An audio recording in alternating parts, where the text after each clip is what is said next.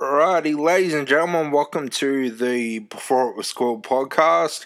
I'm your general host, Tom Roberts. This is your special co-host, Jai Setright. Introduce yourself to everyone, Jai. Hi everybody, how you going today? It's nice to be here, Tom. It's been a while, mate. It has, it has indeed. It's uh, been what, like five years, maybe more. You know what? I was thinking about that last night, and I thought, no, I randomly ran into you right before COVID at uh, one of the World Series wrestling shows. That's right, you did too.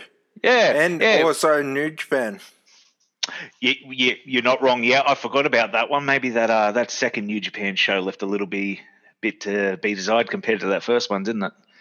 Yeah, yeah. Although the Robbie Eagles term was friggin' awesome. Ooh.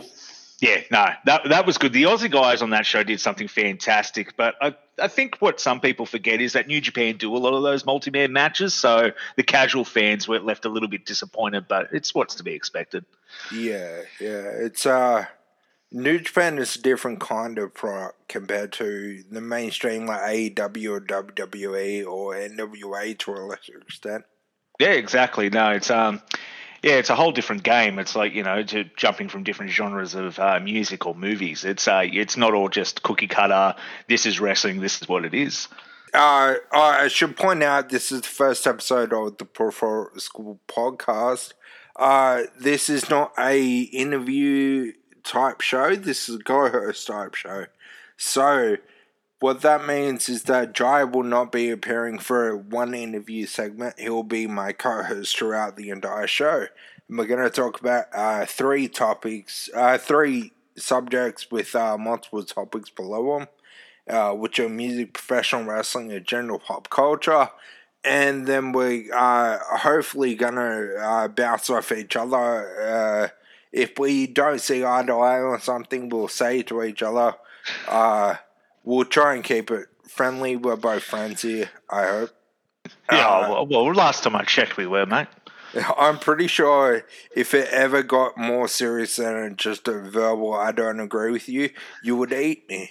but uh, that's neither here nor there. Uh, right now, we're gonna take a little pause and and uh, play the new show intro. Uh, I'm a very self-hating artist, so uh, I don't like this intro because I don't like my own music. Welcome. Welcome. Welcome. Welcome. Welcome. Welcome. Welcome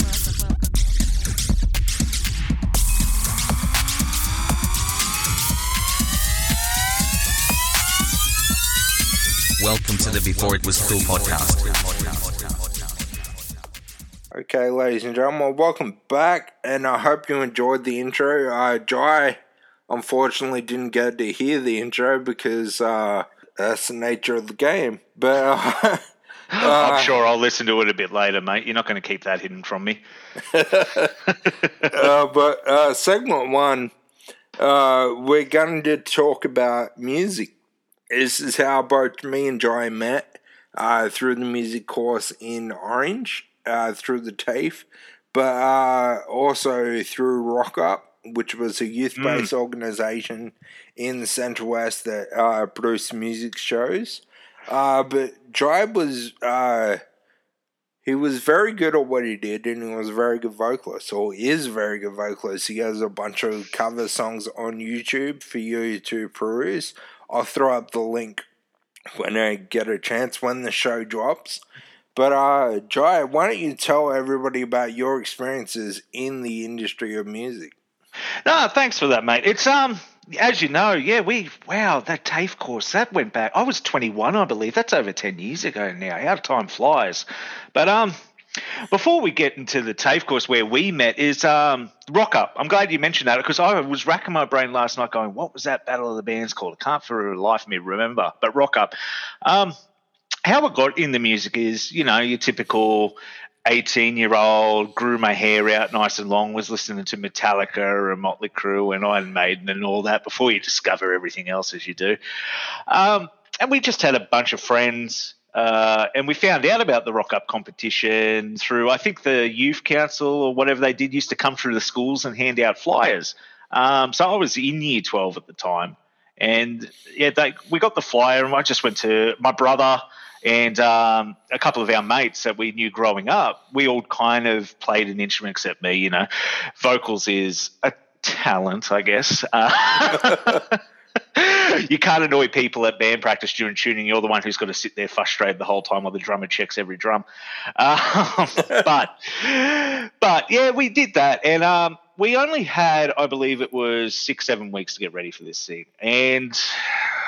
I'm going to be honest. Our first run through Rock Up was not good, not good at all. I'm glad you never saw that one. That was very. I don't even think we played an original song. I think it was all covers. I think the only cover we did okay was Judas Priest breaking the law. Um, and I'm glad we played that last because it was kind of we left on a bit of a higher note. But I remember I didn't have much vocal training at this time other than you know karaoke with the parents when I was a little fella. Um, Yeah. so yeah, there wasn't very good. We didn't win. We didn't expect to win. Um, oh, I think my friend did, but uh, that's another story. but yeah, flash forward, we ended up um, because I started doing TAFE with you before that second rock up came around, didn't we? Yeah, I think so. I think so. I think, uh, yeah, yeah, because Rock Up would have been around April, May, and we started that course in like January, February. Yeah, that's right. I do remember because you were at the Orange show because we did Yeah. the heat through Bathurst, Lithgow, and yeah, Orange, and finishing up in Orange. That was great. I um. And I really Dubbo. enjoyed that. Uh, Dubbo, sorry, yeah, I forgot you had the Dubbo And because they Hill. won, didn't they? Uh, did Broken Hill win or did Dubbo win? Uh, the year you guys were in it, I'm pretty Yeah. sure. What year was that? Well, now you pull them out. I want to say if it was 10 years ago, was it 2010, 2011? Uh, I want to say it was the Broken Hill Boys. Um, yeah, the Broken Hill Boys won the last year that I ever ran, and the year Yeah. before that was Dubbo. That's right. Yeah, yeah. No, I remember now because um, I keep in touch with some of the um, guys from Broken Hill every now and then. Uh, Harry and Dustin. Yeah, so They're, they're doing well. But um, in fact, I'm working on some stuff with Harry at the moment, so it's uh, slowly coming together. I've got to build myself a little soundproof room because I live in a, a bunch of units now, and I tried to record some covers the other day, and uh, the bloke upstairs didn't appreciate it too much. Oh god, that's why I love living in the house. I can talk as loud as I want, and Uh, neighbors can't do shit. Oh, trust me, mate. They talk as loud as they want at bloody eleven o'clock in the morning, but that's neither here nor there. But uh, look, yeah, no, it was great. I love the rock up experience. I think we came second or third. I can't remember, but I really enjoyed it because we won the Bathurst heat, we won the Lithgow heat. We had to go through drummers uh, in the Bathurst heat. We had a completely different drummer that we had for the rest of the show because um, I don't know why at the time, but he just wasn't available. Um, we won at Bathurst. He's like, hey, I can come down and do Lithgow in two weeks. So we told, I believe Mitch was filling in. Uh, we said, Mitch, do you mind? He's like, nah, man, I'm playing with the other band anyway. That's, you know, less work for me to do. We're like, cool. And, you know, drummer's the hardest working guy on stage, but, you know, they're also the hardest to kind of round up sometimes. Yeah. But it was good. It was good. And it was, um, it was interesting. I think that year predominantly was a lot of, um, metal music for that rock up because you know they're normally fairly mixed but i think most of the bands I went through besides uh, the dj that went all the way through to orange everyone else was Black basically a metal band. Yeah that's it. Yeah that's it. Yeah. Um, so to stand out as a metal band in that competition was difficult because you know everyone else was doing it. I know before anyone attacks me there are 10 million different jub subgenres of metal, and I understand that. I don't know where we fit in that subgenre. Uh, maybe metalcore back then. Um, but yeah, no, it was all good, and you know, doing the stuff at uh, the Orange TAFE was always interesting. Um, oh, that was some great times. I still have great memories of doing that. I think uh, you were a part when we went up and did a tribute, but we broke into the Wiggles halfway through. I remember one day that was great. Yeah. I remember that. I was out in the crowd and I could not stop laughing. That was great. was fucking excellent. But uh, Uh, yeah. Th- Those were such good times. It's a shame, unfortunately, I never got to finish that course. Just lived too far away. I couldn't afford the trip out to Orange anymore. But um, that didn't stop me doing the music stuff. It just Yeah. uh, stopped me getting a piece of paper saying I did the music stuff. if memory serves me correctly, you guys got a perfect score in one of the heats. Well, one of We the only did. bands to ever do it. I believe it might have been Bathurst. Bathurst or Lithgow. It definitely wasn't Orange, but Bathurst or Lithgow, we got a perfect score, and we were generally surprised. Um, you know what? I think it was Bathurst because we only got to do three songs. We started with, well, we did four. Sorry, we started with two originals, which were fairly fairly metalcore, and then we just flipped the switch right around and did that HIM version of Wicked Game. Yeah. And I think that really impressed the judges in Bathurst, and I think that's what led us towards the um, perfect score. Because you know, in all fairness, not everyone gets in the metal music, um, especially I'm assuming some of those judges there. So I think the switch from the constant screaming into you know some actual, you know, showing I could sing that night. Um, kind of, I guess, you know, knocked them off the seat a little bit. But no, that's uh, I forgot about that. You're right. I was like, yeah, we were very um, we we're very happy about that. I remember, um, you know, you always had the friendly friendly rivalries with some of those other boys um, around those times, but you know that can't be helpful. We're all you know young and dumb and don't realize we're not rock stars. yeah. It's uh it was I never entered the actual battle because I found it a bit of a conflict of interest. I was one of the main organizers for Rock Up, like for Mm. the entire youth organization, and I was also the host for the Orange events and I think two regional events as well in uh, Orange, and uh, I was a more popular figure than some of the bands because I was out there always, if you know what Yeah. I mean. oh, Like, everyone I, knew who you were. I was out there at every single heat, every single out of the semi-finals, the regional finals, all that. So everybody knew who I was. So if I came out in a band, people would be like, "Oh, that's the dude." Yeah. Yeah, no, you're spot on, and yeah, oh, it's like that says a lot about your character as well of not taking that. Oh, well, you know, I'm popular, so this is going to help us get those, you know, a little bit of a push to get through this bit of a crowd reaction. So no, that's um, it was always uh, big of you to actually step down from that because I know how much you love playing. Um, Yeah. And yeah, you're right. I remember you were always the host for those things, and you were great. Like uh, sometimes you get some MCs where you know they just sound like the the guy announcing when the table's ready at a restaurant, but you were fantastic. Yeah, I remember in the final year, I stepped down and handed over to, uh, can't remember who it was. Mate, you're trying to emulate me, don't emulate me, do yourself. I didn't try to emulate the guy before me because I can't do him. That's it, and it it shows. And now that I'm actually getting flashbacks, you could almost hear the anxiety in her voice from memory. Um, yeah, she was all shaky and trying to do the loud yell thing that I did. Mate, you Yeah. can't do it. Your voice isn't deep enough. I've got a naturally very deep voice, so I've got a natural very loud and yelly voice. You don't. Don't try and do what I do. That's it, because you know the the deeper your voice it carries. So even if you're not, you know, you can project. You're nice and loud. It's uh, I did army cadets a long time as a little kid, and uh, that was the thing they always got me to do because uh, I guess like my balls dropped early, if you will. Uh, so I had the deeper voice back then. So I was always the one kind of leading the march with the counts because it was just a deep boom. So I know exactly what you mean. And it's if you don't have it, don't try to do it because it's just going to sound foolish. Yeah, exactly. It's funny. Uh, uh, during one of the regional finals, one of the special guest bands were Soulforge from Broken Hill, which is uh, a shoot off for the band Dungeon. And uh, when the lead singer, when I got off stage, I ran to the lead singer and guitarist, and they're like, "You were louder than us." and man, that boy could carry. Oh, that vocalist! I remember hearing him when they got up, and I think they were doing a a cover of TNT. I want to say, but almost in a power metal uh, yeah, style. they they also did "Run to the Hills" by Yeah. uh, by uh, Iron Maiden. And I remember thinking to myself, "Oh god damn, I'm glad they weren't in this competition." I instantly became very real, no Yeah. ego after hearing him belt out. I was like, "Yep, I'm glad. I'm glad they're the um, they're just the band to play here, and they're not a part of it because they they would have blown everyone out of the water. They were fantastic." Yeah. I think uh, lead singer, same thing. He just thought it was a bit unfair if he entered. Plus, I think he was too old. Yeah, he was in his thirties, wasn't he? And you had to be under twenty five from memory. No, you had to be under 32 to enter. Oh, okay. Yeah. Yeah. Yeah, that makes sense. Yeah, because yeah, no, I was a young fella back then anyway, so I Yeah. can't remember. But uh, yeah, I do remember there being an age restriction. I, was it?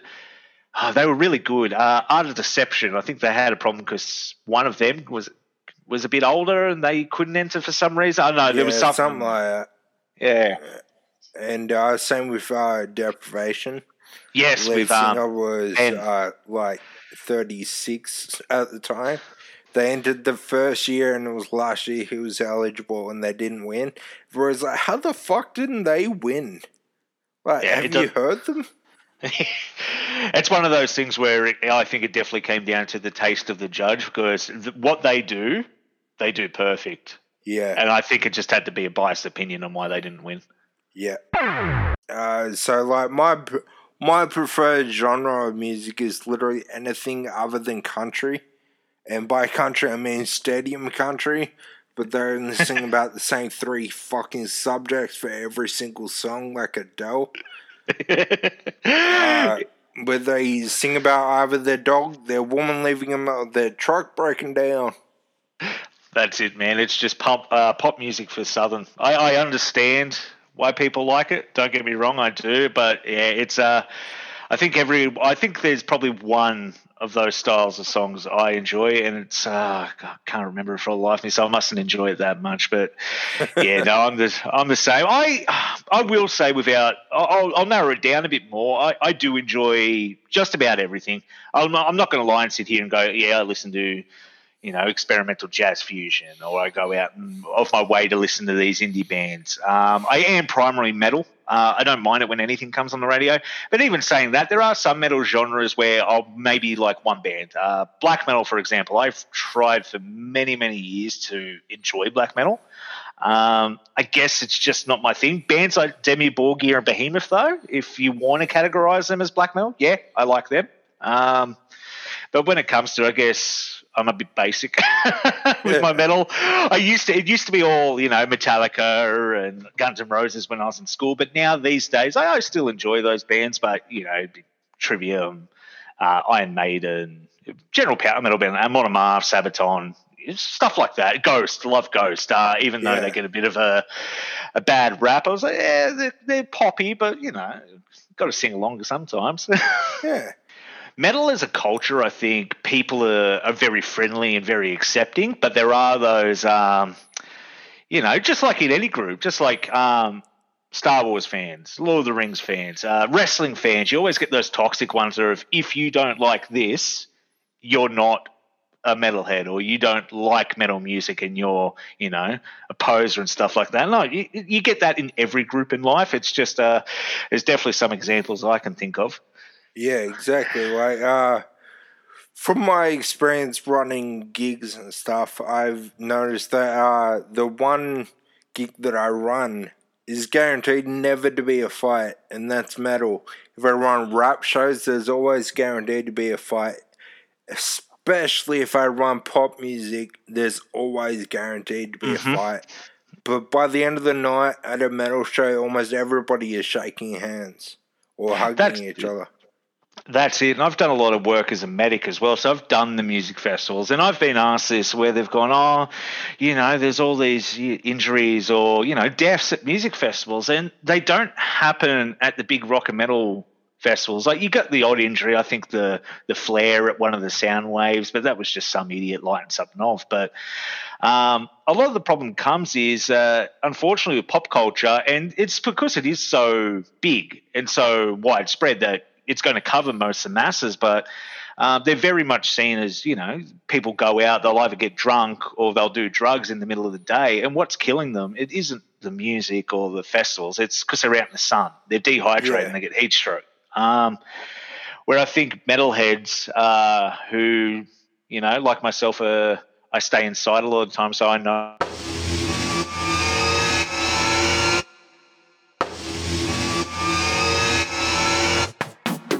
So, uh, uh, ladies and gentlemen. Sorry about uh, the little uh, glitch just then. Uh, you're not going to believe this, but I literally had a power outage.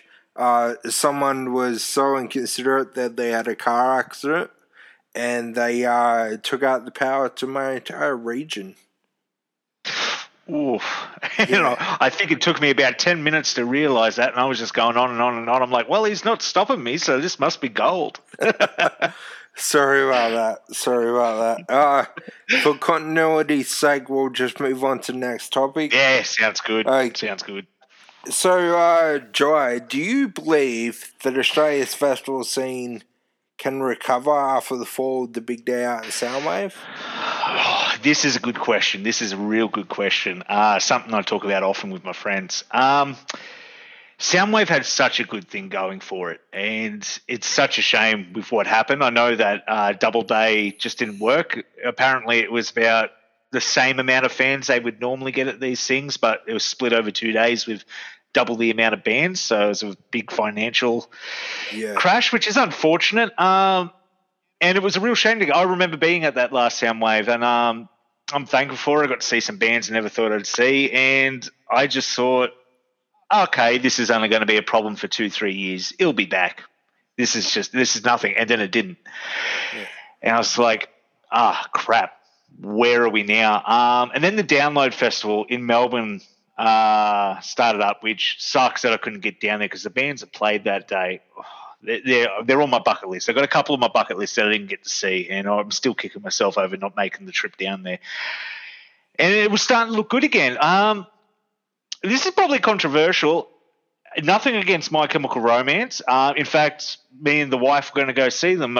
She loves them. Um, and you know what? There's a couple of a handful of songs that I really enjoy too. But I don't know if they were the right band to headline download when you're trying to get back into this festival scene because you went the year before unfortunately Ozzy had to pull out but you had Ghost you had Slayer you had all these Yeah, it was a very Judas soundwave festival yeah um, and that's what people crave for because it's not we just don't get it it's it, we're in Australia we're a small country it's hard to get some of these bands down here like it's never going to be a problem to get you know Judas Priest or Slayer you know, well, before they packed it up and called it a day down here, but getting some of those smaller bands down here. Um, and that's what I really liked about the music festival. I, I never would have seen Turisas live, for example, or uh, The HU. They were bringing The HU, that uh, Mongolian band who I love. And I was so looking forward to seeing them in Halestorm.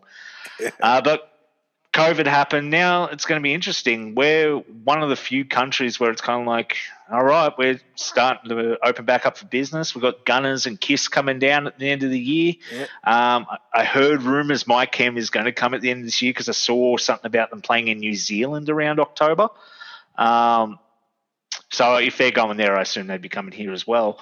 But as far as recovery, it's going to be really, and this is a big, big task in their hand, how Download handles their next festival. Um, it, it- they need a they need a good lineup and they need a killer headliner that's not going to alienate. And that's the problem I felt with My Chem. It's a great headliner for any festival. You put them on any festival in the world, you're going to sell tickets. But that's not really the type of fans that go to download. You can say download in Australia only ran for two years, but look at it overseas. You kind of know what you're expecting lineup wise with that festival. Yeah. See, the thing that I always have to explain to people is Download UK and Download Australia, although they have the same names, they're run by two different companies. They're mm-hmm. not the same festival. Even though they have all the same logos, same name, all that stuff, they don't have to share their lineups technically. However, No. I think it would be better if they did. Live Nation, which is the company that runs Download in Australia, they need to look at the UK download and go, okay, we need a Metallica, we need a uh, this, that, and the other. Like last year would have been good because they were sharing Ozzy Osbourne. Uh, he was the headliner in the UK and he would have been the headliner in Australia. And also, I should point out that uh, whenever this argument comes up, people say, "Oh, but Splendor in the Grass, Blues Fest, they're all they're both going well, all that stuff." Yeah, but they're not touring festivals.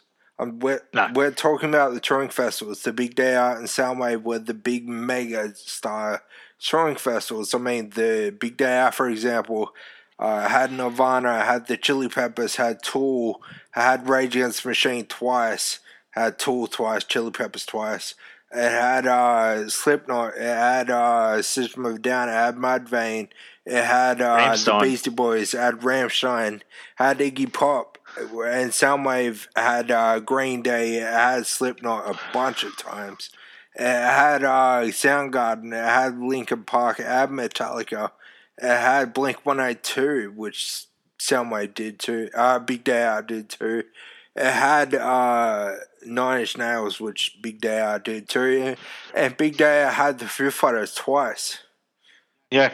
So, like, and although uh, Splendor in the Grass is getting these big names, they're not touring. You, for me personally, I, I will have to travel 15 hours just to see Splendor in the Grass, where uh, big day I had to travel four to Sydney. Or Soundwave had to travel forward to Sydney. And if those touring festivals become a lifestyle, like I know, yeah, and you're spot on. They are not. They've got the same logo, but it's almost like a franchise store. What you do at like uh, one good guys is different to one another good guys because they're run by different people. Yeah. It's they've got the same logo, which is also something that they need to understand. If I go to KFC, I'm expecting to get chicken, but then if I go over to KFC in America and they're like, "No, we do burgers here. What the hell are you talking about?" You're going to be thrown off and you're going to be disappointed. Um, if you if you've got a logo, download has a legendary name to it. Like Yeah. it is absolutely legendary. So I think in the first two years they were right. I think I, I don't blame them. My Chem- chemical romance getting back together, that's a huge deal, but I understand why some people felt they were alienated. Maybe the problem might have, you know, you have one extra semi big metal band there, and it probably would have shut a lot of people up. Uh, I don't know who it could have been. Killswitch Engage, for example. I know they were coming back down a little bit later with Iron Maiden, which I'm still upset I didn't get to go. Yeah. Uh, but just something along that lines of where people can go, okay, well, they've got these bands. I can make a day and I don't have to go over and see because uh, like Jimmy Eat World and I don't need to see Mike. M. If I don't like that music, I do have mine, but it was a little bit thin. There weren't, I think Testament might have been the Yeah. star metal bit. Maybe Yeah. Deftones you could go with, but Deftones is interesting in their own manner because they're not, And you, they're unique. And also, you, Deftones are one of those bands where a lot of people would take them or leave them. Mhm. They're not one of those bands that go, oh yeah, they're good live. They are good live. But at the same time, their music is something you can either take or leave. Yeah, it's exactly. It's um a bit like Perfect Circle in that matter. Some people, yeah, absolutely love it. People go, no, I just want Tool. Yeah, exactly. Um, yeah, and I and I understood that, and I sat there in that situation going, I don't think they're going to have a problem this year until COVID happened, of course. Um, but that's something that needed to be addressed because they lost the Lacuna Coil and they replaced it with a more punky band. And I was like, you, you're doing the wrong thing. You lose a metal band, you replace the metal band. You don't yeah. um, you know, you don't lose Metallica and replace them with Foo Fighters. Yes, both the same size, big. They're going to fill out a stadium, but the different people you're going to get go to these things. It's about longevity at this point. And if you're just throwing in random stuff, it will eventually crumble. Um, you'll you'll get a few out of the bag. Some are going to go really well. Um, Foo Fighters is a great example of if you got Foo Fighters to headload download, you will sell it out, but you won't get seventy percent of those people back in the next year because they were going to go see Foo Fighters and they probably rocked up right before Foo Fighters started. Exactly. Uh, there was a huge rumor after the because Live Nation was the company that were running uh, the Metallica Slipknot tour, and there was a huge rumor that uh, Metallica and Slipknot to make up for the fact that they had to cancel that tour were going to join the Download tour in Australia. That didn't come to fruition, but like that would have been the perfect headlining combo for download, if you know what I mean. Exactly. Even just one of those bands, you wouldn't have needed both at that point because you know people are still aware downloads new. I know some people are impatient. I remember when that first lineup came of Korn and Limp Bizkit Melbourne, but oh, but Soundwave bought Metallica. Yeah, Soundwave were established. Now dollar was very high at that point in time. Yeah. So And also, You can't- you got to remember in 2007 or 6 when it started, the headliner for Soundwave was Good Charlotte.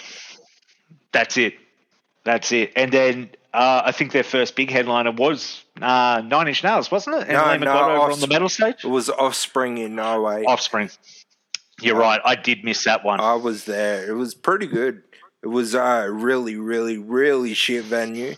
Giant hills fucking everywhere, and you couldn't see, figure out where half the stages were. So I just hung out at the metal stage all day. that was um, the Eastern Creek Raceway, wasn't it? No, no, that was, I think it was Sydney Park. They Oh, moved to yep. Eastern Creek just after that with uh, Nine Inch Nails and Iron Maiden. And then they moved Yeah, no- to the uh, the showgrounds Olympic Park. at Olympic Yeah. Park. Yeah. That was good. And I think Download had a good venue where they were running it. Um, and I hope they pick the ball up and run with it because people are starving for entertainment. Um, so they could. This could. I hope something comes along when they run it March next March. They put on a festival. Everyone's just eager to go, so everyone goes. They make some money and they can start building like Soundwave did. Um, I feel it'd be silly for them not to capitalize on that. Uh, but read your audience. I Yeah. I didn't think I My Chem, of course, like I said, is a great headliner for any festival. But if you want repeat business, I don't think they were the band you wanted headlining that festival. Who do you, if My Chem aren't headlining next year's uh, Download Festival, because they've announced that it will be, if COVID allows, it will be touring the entire nation again. Uh, Yep. If COVID, if COVID allows, who do you think will be the headliner for next year's if Mike is out? If My Chem's out, this is going to be a hard one. Um, and you know, I know there's a couple of bands touring. My gut instinct would have once upon a time said Iron Maiden. Um, that is a band you can bring out there, not the you know arena selling out band like Metallica is, but they're you know one of the biggest and legendary metal bands of all time. Um, I don't think they'll go that big. Um, because I'm sure they lost money with having to cancel the last download uh, and cancelling Metallica and Slipknot. They obviously had a bad couple of months. They're insured up the yin yang. I don't yeah. believe they lost much money at all. Oh, okay, no, that's good. That's good. Then, if that's the case, um, I think you need. Maybe you don't need someone as big as Iron Maiden. Um, maybe oh, I'll probably get slack for this one. May, uh, you know what? They're probably not the right because that's what ended Soundwave. Bring me the horizon, but you know what? They're probably not right for that festival. Not to headline. They're more of a uh, UNFD kind of headliner. Mm, but I could see a band the size of Iron Maiden doing it. If you want to go a little bit small on that, uh, maybe an Avenged Sevenfold. Uh, you- the Hella Mega Tour was cancelled. Maybe they're going to do Green Day. Um, Yeah. but I think it's going to be one of those things where I don't think it's going to be My Chem now, and I don't think it'll be Deftones. No. I think they'll move on and do their own show. Uh, Slipknot would make a lot of sense, actually. Yeah. Um, they're meant to come down. I think Metallica might be a bit too big, but a lot of these bands will be itching to play to a live crowd, man, and Yeah. we're one of the only countries that's going to allow it. So maybe. See, I my theory is that uh, after all this time of playing to no crowds, they're gonna come out swinging for the fucking fence. And uh, my theory is a band that was supposed to reunite this year or last year, but uh, unfortunately COVID happened. And uh, next year also we're having uh, what's called a federal election. And last time they toured Australia, we were having what's called a federal election. And uh, my theory is Rage Against the Machine. Yeah. It's hard to um, book a festival without throwing their name in the hat, isn't it? Yeah. Um, Especially You- now you could- guarantee that they're reuniting. Yeah, um, and it makes sense, and especially the way the world is. You know, they that that's actually you might be spot on, um, and I don't think you can go wrong with them.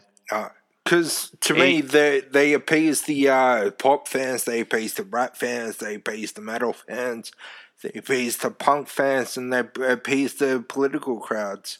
Unless you're Yeah. against their views, which is pretty much the entire right of government. But uh, like I know they got into shit last time they came out because in middle of I think it was Freedom, they took the boys where in the live shows they usually say Freedom for uh, I can't remember who they say. I'm terrible with names, but uh, in the live show in Sydney, which I was at, which I'm people are very jealous because I'm like I've seen Rage Against the Machine live, but uh, they paused and they took an entire speech out against Howard, John Howard, and uh, they got into a lot of shit over it because they just called him on fucking everything.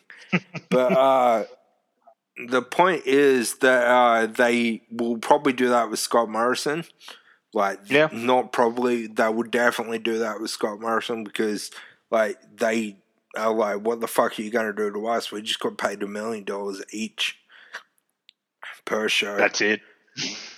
we don't give a shit." And then right at the end of the set, they actually said, uh, "You know what? Our music is free if you download it illegally. We're already rich, so we don't need the money." That's it, man. It's you can't silence that type of voice. Um, but do you know? Uh, and you, I don't know if you've seen this news. I'm sure you have because you're very up to date. You know, one band I do want to play this Soundwave, uh, not Soundwave, download Who's that? Mudvayne. Mudvayne, fuck yeah. Oh god, I've been praying for a Mudvayne reunion. Well, I, I- they're one band I haven't gotten to see live yet, and their their album Lost and Found got me through a very dark period in my teenage years. I think that's one of those bands that um, people forgot about. And I'd forget about them. And it only it was only six months ago. I was like, oh, I wonder what Chad Gray said about a Mudvayne reunion recently, and it was kind of nothing. And then yesterday, here we are. Mudvayne are getting back together. They're playing a show in September. Oh, that's so cool. It's uh after the whole Greg Tribbett leaving, hell yeah. You know, I Mm. was worried that it would never happen, but yeah, it's great to hear that it is finally happening. Yeah, and I think it was it's well overdue. You get some of these bands and you sit there going, "Wow, they haven't gotten back together and had a reunion show yet or a reunion tour." And Mudvayne, I've always felt like, why? And uh, after the tragedy of you know we lost Vinnie Paul, Yeah. I thought, yeah, who knows? Uh, they're either going to continue Hellyeah with a new drummer, or maybe we'll get that Mudvayne reunion, and the latter has happened. Yeah, exactly. And I think, like to your earlier point, a band that could have bolstered the down the lineup with My Chem would have been Mudvayne either co-headlining or just below them. Because I don't believe they are enough of a mainstream draw, draw to sell out an entire festival's worth of uh, Oh no, 50,000 tickets per show kind of thing. But at the same time, like if they were bolstered by another band like My Chem, they could easily sell that festival out. Exactly, and that's if you want to book My Chem or a band like that, you've got to have, you've got to cater to that other hardcore audience because these metalheads, if you want to call them that, or people who like metal music are going to go to these shows. But if you do them wrong a couple of times, they're going to give you the big fuck you and not show up anymore. That's they started doing that Big Day Out when Big Day Out started to get a little bit more poppy towards the end, and Soundwave kind of took that audience away from them. Look, someone someone else will do it. I don't know who's got the money to back it, but be careful because metalheads remember, um, and they'll remember if you don't. You know, if you give them Ozzy and Slayer and Ghost and all these bands, and then next year you give them um, Jimmy Eats World and My Chem. Don't get me wrong, nothing against those bands, they're not going to be happy with you. But if you threw in Mudvayne and then you've got Testament on there, you got like the Who, you got a couple of other bands like that. I think they had some black metal bands there. They got you're going to keep those guys happy, Yeah, exactly. and you're going to have you're you're spot on. Mudvayne or a band of that caliber reuniting. Uh, it was kind of like when uh, Soundwave got Coal Chamber to reunite yeah, that type of deal. Yeah, but I think Mudvayne. Uh, don't come at me, Coal Chamber fans, but I think Mudvayne's a bigger deal getting back together, especially with all the uh, the memes going around for the last couple of years with them. yeah, exactly. And the point in a festival of that size, even though uh, Download and Soundwave in particular were directed at, or actually, I should put that the other way around, but uh, they were directed at one market, like one genre kind of thing. The heavier genres like punk, hardcore, heavy metal, things like that. Uh, the point is to still, it is a festival. It goes for almost 12 hours. It has to have variety to survive. However, mm-hmm. if you still don't know your audience, then the variety should be broader, if you know what I mean. And if you know your audience, that's when you can target. Exactly, and I think Soundwave was doing that right. Like they'd have Sum Forty One and Paramore and Gallows and all that on one stage, and on you know the metal stage you might have. I think one year it went Coal Chamber Trivium, In Flames, Gojira, and then on the main stage you had Manson, Limp Bizkit, um, and Slipknot. Yeah, That's a really good System of a variety. Down as well. Yeah, I was yeah, there it- that year. System Yeah, so was I. was so shit live. Uh, yeah, I was disappointed. I uh, ended up leaving after a couple of songs. I went and uh, watched Machine Head for the fourth time. Like, and uh, the metal stage was so good that day. It had uh, Gojira, it had Meshuggah, it had Lamb of God. It had all these bands that just fucking that were playing one after the other, and I was like, "Holy shit!" And then it was closed Yeah. out by Machine Head. It was like, "What Yeah. the? This is crazy. This is a festival on its own." And it was on uh, stages three and four over to the right and out the back. Yeah, it was insane because yeah, I, I believe that was uh, that opened with yeah, Turisas, Times of Grace, and Shadows Fall. They were all they were all on the earlier in the day as well. I remember just sit, thinking to myself, I could just sit at the metal stage all day, but uh, you know, the curiosity of me, I was like, I have to go see how Limp Bizkit are live. I needed to see that. Yeah, I, uh, that was that was my theory as well. I had to I had to at least say that I've seen Limp Bizkit live, and my God, did they not disappoint? That was so Oh. good. I remember walking over right after Trivium played, right into them starting up my generation. I was like, oh, okay, yep, fantastic. And like a lot of people got uh, criticized them because their set slowed down when they did the apology to Jessica, but that they were playing on the same stage point uh, that they were when she died in Sydney at the same city in the same like exact same spot. They couldn't We've ignore it. there. They couldn't ignore it. No, They- and they did it for her. That was their way of saying, "Look, this did happen. It was a tragedy. We're sorry." Her, their, her dad was there, so it it had the approval of the family. I thought it was needed. I thought Manson was very disrespectful having a shot at Limp Bizkit after that. Yeah. Well, I've never liked Manson, and all the stories that have come out recently, I was like, yeah, that does not surprise me that he uh, is a woman beater.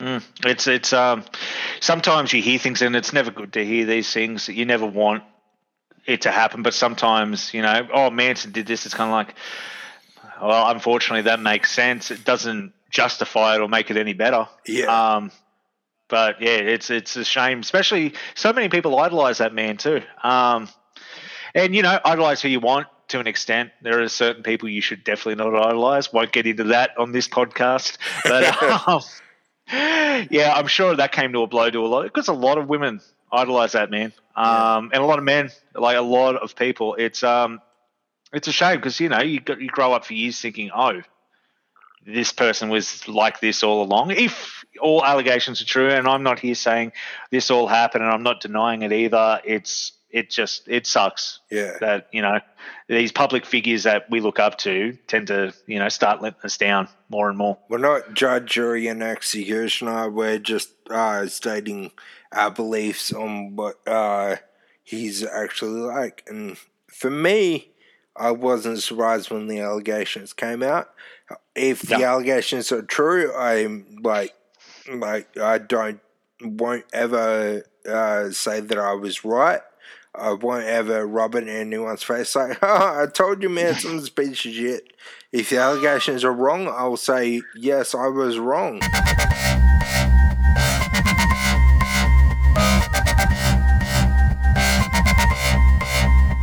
So uh, we're up to segment two, and uh, we're still here with Jai, of course. And uh, we're going to be talking about uh, one of my favorite subjects of all time. I know it's one of Jai's. Uh, We're going to be talking about professional wrestling. All right, let's take that away. Where where do you start professional wrestling? Well- You're a professional wrestler in your own right. You, I am what What is your uh, kayfabe name? Roswell. Roswell. You so you dropped the jai from it. I did. Um, that was never something I wanted to add to it. Uh, I kind of got talked into it by uh, a few of the wrestlers in training, like, "Oh no, add Jai Roswell, add Jai Roswell." I was like, it doesn't make sense. That actually sounds like a you know a shoot a real name. Um, Yeah. I wanted my stage name to be separate to me. Um, so after my debut match against Caesar, which was I love that match, that was fantastic. Um, I dropped it, and I was just like, "Stop calling me." There's a couple of wrestlers that will still go Jai Roswell. I'm like, and I think they just know it because it gets under my skin. but uh, no, it's um, I think it's important to an extent um, to have a stage name and have that be different. Um, in wrestling, in particular, because you are playing a character. I'm normally the heel, the bad guy. I'm not like that at all in real life. So I need to be able to switch that in my head of, okay, you're playing Roswell now. When it was Jai Roswell, uh, it ju- it's my name. I've got to act like Jai to an extent. So it was very important to cut that out. Yeah, and uh, that's what a lot of people say. Like, uh, there are exceptions to the rule, like Kurt Angle and Brock. Lesnar, who were huge outside of professional wrestling before they got in. They couldn't really uh, change their names once they got in. Kurt Angle won the Olympic gold medal, and even though it's not well known in Australia, Brock Lesnar was an NCAA champion, heavyweight champion, which is huge in America. So they couldn't change his name. There No. are exceptions to those rules. However, most people have different names. Like Steve Austin wasn't Stone Cold Steve Austin when he was born. He was Steve Williams. That's it. Or Shawn That's- Michaels wasn't Shawn Michaels. He was Shawn Hickenbottom. and that's not a, a great uh, wrestling name unless you're doing the Mid South territories in the 80s. That didn't uh, probably translate well on the East and West Coast. Yeah, exactly. But uh, it's funny because he actually did do the Mid South territories in the mid 80s. No, and he was great. And like Shawn's one of the best of all time, but it is. It's important to have that stage name. Um, and and John Cena. John Cena was just John Cena. I can't picture John Cena under any other name. It's such Yeah. a wrestling name as it is. Randy Orton, another one. But then you've got Bray Wyatt, great wrestling name, but his real name, Windham Rotunda, that's a fantastic wrestling name as well. And the sometimes it's just Rotunda got- name is just huge in wrestling anyway. Mm, like That's he- it. People don't realize that Bray Wyatt, the Fiend, is a third generation superstar. That's it. His dad used to run around asking everyone to pay their taxes. Yeah. If if people don't know what we're talking about, we're talking about the early '90s, late '80s gimmick of IRS. That's Bray Wyatt's father. and that and that helps because you you can look at Bo Dallas and go, oh yeah, that's uh, IRS's kid. But looking at the Bray Wyatt gimmick, having that related to IRS doesn't make any sense. So it made sense that he had a different name. Exactly. Um, So and sometimes you just got to do it. And you, you got the legacy. It's fine to keep Ted DiBiase Jr., Randy Orton works, but Cody Rhodes, yeah. another one. Um, but yeah, even though that's not his real last name. Um, Yeah. But it's it's important, and it's the same in wrestling um, locally um, to have a character because people people can watch wrestling. Wrestling's available absolutely everywhere. It's on YouTube. It's on free to air TV. It's on Foxtel in Australia. You've got Fight- Fired Up, Every, New Japan World. Yeah. So the when you have Yeah. a wrestling show in Australia, you need characters. You can't just be oh Jim and Bob that you knew in high school are getting up and doing a match together. There needs to be a story and a magical essence to it, if you will. Yeah, exactly. It's uh like I tried to explain to my wife, who is not a wrestling fan at all, doesn't get into all that stuff. Uh, I tried to explain to her it's a different feeling going to see it live. Watching it live is a totally new experience. I had a mate, same thing, didn't like wrestling at all. He didn't want to go see it, and I'm like, dude, just go with me. And he went, and uh, the main event was Matty Wahlberg, who, just for a second, I want to shout out and say congratulations to him. Just got signed to WWE on a Performance Center contract. and uh, Jimmy Havoc in a death match, and he was like, "Will there be blood?" I'm like, "Oh, that's right. He doesn't know who Jimmy Havoc is." Will dude, blood? just so you know, this guy took his boots off and jumped on barefoot onto thumbtacks. I'm like, yeah, there will be blood. and he's like, holy crap. He's like, will there be a lot of blood? And I'm like, dude, I'm pretty sure this guy drinks blood so that he can bleed more. no, you're not wrong. It's one of those things too, and I guess seeing it live, um, and I hate to use this word, but take some of the the fake out of it for people who aren't uh, wrestling fans because they see it, they can hear it, and they can feel it. And when the wrestlers come out afterwards, um, a, a lot of people who wrestle me will often come out with big, my handprints on their chest after every match because I can't help myself and I have to do that move every match. Uh, I'm sure some people hate hate it, but there's nothing like hearing that big double overhead chop and Yeah. hearing that crowd go, "Oh, okay, all right, okay, this is uh, this isn't fake. This isn't what I thought we'll get." Yeah, exactly. Like I, I took my wife to, I think it was a, yeah, it was. It was a PWA show at the Factory Theatre. It was Jushin and Thunder Liger's very last tour of Australia, and uh, I took her to that thinking, I took her to that thinking, okay, this will be a good introduction to her. But it was the matches beforehand. I'm like, listen to the chops. You can't fake being hit in the chest and have it make that slapping sound. You can't fake that. No. And then uh, people who have been to factory theatre would know this. There is a little step about three quarters of the way up the room, and uh, about a, th- a third of the way up the room, there's another step. On that little platform is where PWA put the ring, so they have an entrance ramp. And uh, it was Madison Eagles' first match back, and she did a uh, uh, I can't remember what it was. I think it was a moonsault over the top rope to the outside, so like a, somersault almost. Yeah, But her neck came within half a centimeter, was smacking into the step, and if she had a hit it, she probably wouldn't have walked away from the match.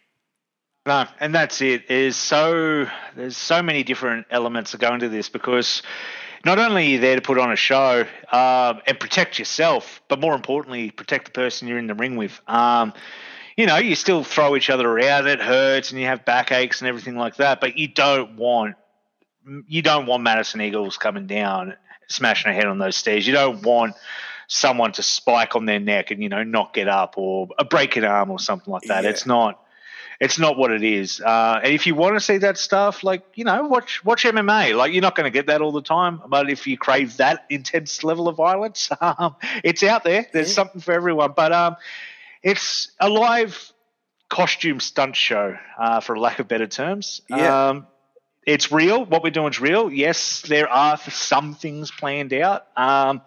But you know, it's um, we're we're not landing on these big pillows. In fact, a lot of the wrestling rings I wrestle in are plywood boards with carpet over the top, and then a tarp, and that's it. You think there's ten inches of padding? There's not, and trust me, when I hit it, I definitely know there's not ten inches of padding on that one. Like, oh, I took a, a few different people to wrestling shows, and you know what it's like at the end of an indie wrestling show. They always pull down the ring almost immediately as soon as the uh, show has ended. And Yep. I tell them just stick around for about a minute longer and just watch what the ring is actually made of. Like, yeah, it's like almost a trampoline up there. Like, no, it's fucking not. they pull apart the ring and they realize that it's just two by fours running the length of the ring with little uh, play mats over the top of them so you're not dir- landing directly on wood covered by canvas. And That's it. below that is steel framework. And that's it. Like- And that's what bends. That's what the trampoline effect is. It's just that we're so heavy, we're making the wood and the metal bend. It's not like there's a, there's it's spring loaded or anything like that. Like it's it comes from that show back in the nineties, I think it was Behind the Ring or whatever it was, where Yep. they showed the uh, shock absorb uh, beneath the ring. They don't do that anymore. They haven't done that for like decades. No, I think there's only uh, one ring in Australia that actually has that spring still in it, and it trust me, it doesn't uh, doesn't help at all. It does make the um, the move sound a lot louder, but from memory, there's only one spring, uh, ring with a spring left. Yeah, Yeah, they're uh, not common and they're very rare and they're uh, they yeah. Just because it has a sh- one shock absorber in the middle doesn't stop it from hurting a person the size of a car landing on their back. that's it. That's it. And I think the people that like wrestling appreciate that, and they know. Yeah, People know what it is. Um, and it's it's good to see the local Australian scene thriving. I've taken a step back in what my involvement is, and if uh, wrestling in here blows up, I am definitely not going to take any credit for that whatsoever. uh, I had my run of working, you know, every weekend or twice on the weekend. I've I've come back. I, I work one per place in particular. I might do the odd here and there, but uh, it's um. I won't say I'm doing it as a light hobby. I do still take it seriously. Um, it's just I've got a, I've got a lot of other stuff on, and wrestling for the guys, especially in the guys in you know PWA. You get some of the blokes in Suplex are fully committed to this. You get blokes in uh, Newcastle Pro Wrestling. You, there are certain there's you can see it. You can see it, and this is what they want to do, and they want to blow up overseas. And all the power to them. Go do it. They're excited to watch. There's a, there's a couple of people I can think of right now that if you go back and listen to this in three years, you're going to go, oh yeah, they're they're one of the top guys in the country, or they've worked overseas. Yeah, exactly. Like I did an interview with uh I think it was Adam Brooks about Mm. five years ago, and he he was pretty much saying, "Oh yeah, I'm good, but I'll never be that good. I'll never go overseas, all that stuff." Now he's a Ring of Honor signee.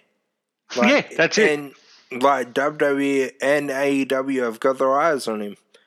But uh, like uh, I remember Jonah Rock, I uh, watched a match with him and I got to meet him after the show, and he was like, "Oh, yeah, WWE is like a dream, but I don't think it will ever happen." A year later, he was like, "I saw the G three match and him, Adam Brooks and Robbie Eagles at Max Watts in uh, Sydney, and I met them, and he's like, "Yeah, so I'm going over now." it's funny how things change, man. There's and there's a couple of guys in Australia, like Slex. Slex is another example. I always knew he was going to blow up. Same, Uh, and he, Elliot he's fantastic. Yeah, I I knew as soon as I met any member of the TMDK stable, the Mighty Don't Kneel, I just knew they were gonna be big.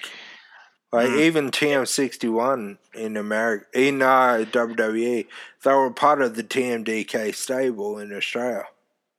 That's yeah, exactly right. So they, uh, we all knew they were going to blow up, and we all knew uh, Wahlberg was going to blow up, and Steph. We knew they were going to blow. It was just a matter of not if, but when. Even if they didn't believe it, and I, I believe uh, if you've ever met Matty, he definitely knew he was going to blow up, and more Yeah. power to him. He's a fantastic wrestler. He knows exactly what he's doing. There's a couple of guys now. Uh, even though I'm friends with him, I'm going to say he's probably going to hate me for saying it. Matt Gage, um, he has the charisma down packed. He's getting better at the wrestling part, but once he gets that wrestling part, he is he's going to be the next bloke we're talking about in three years down here.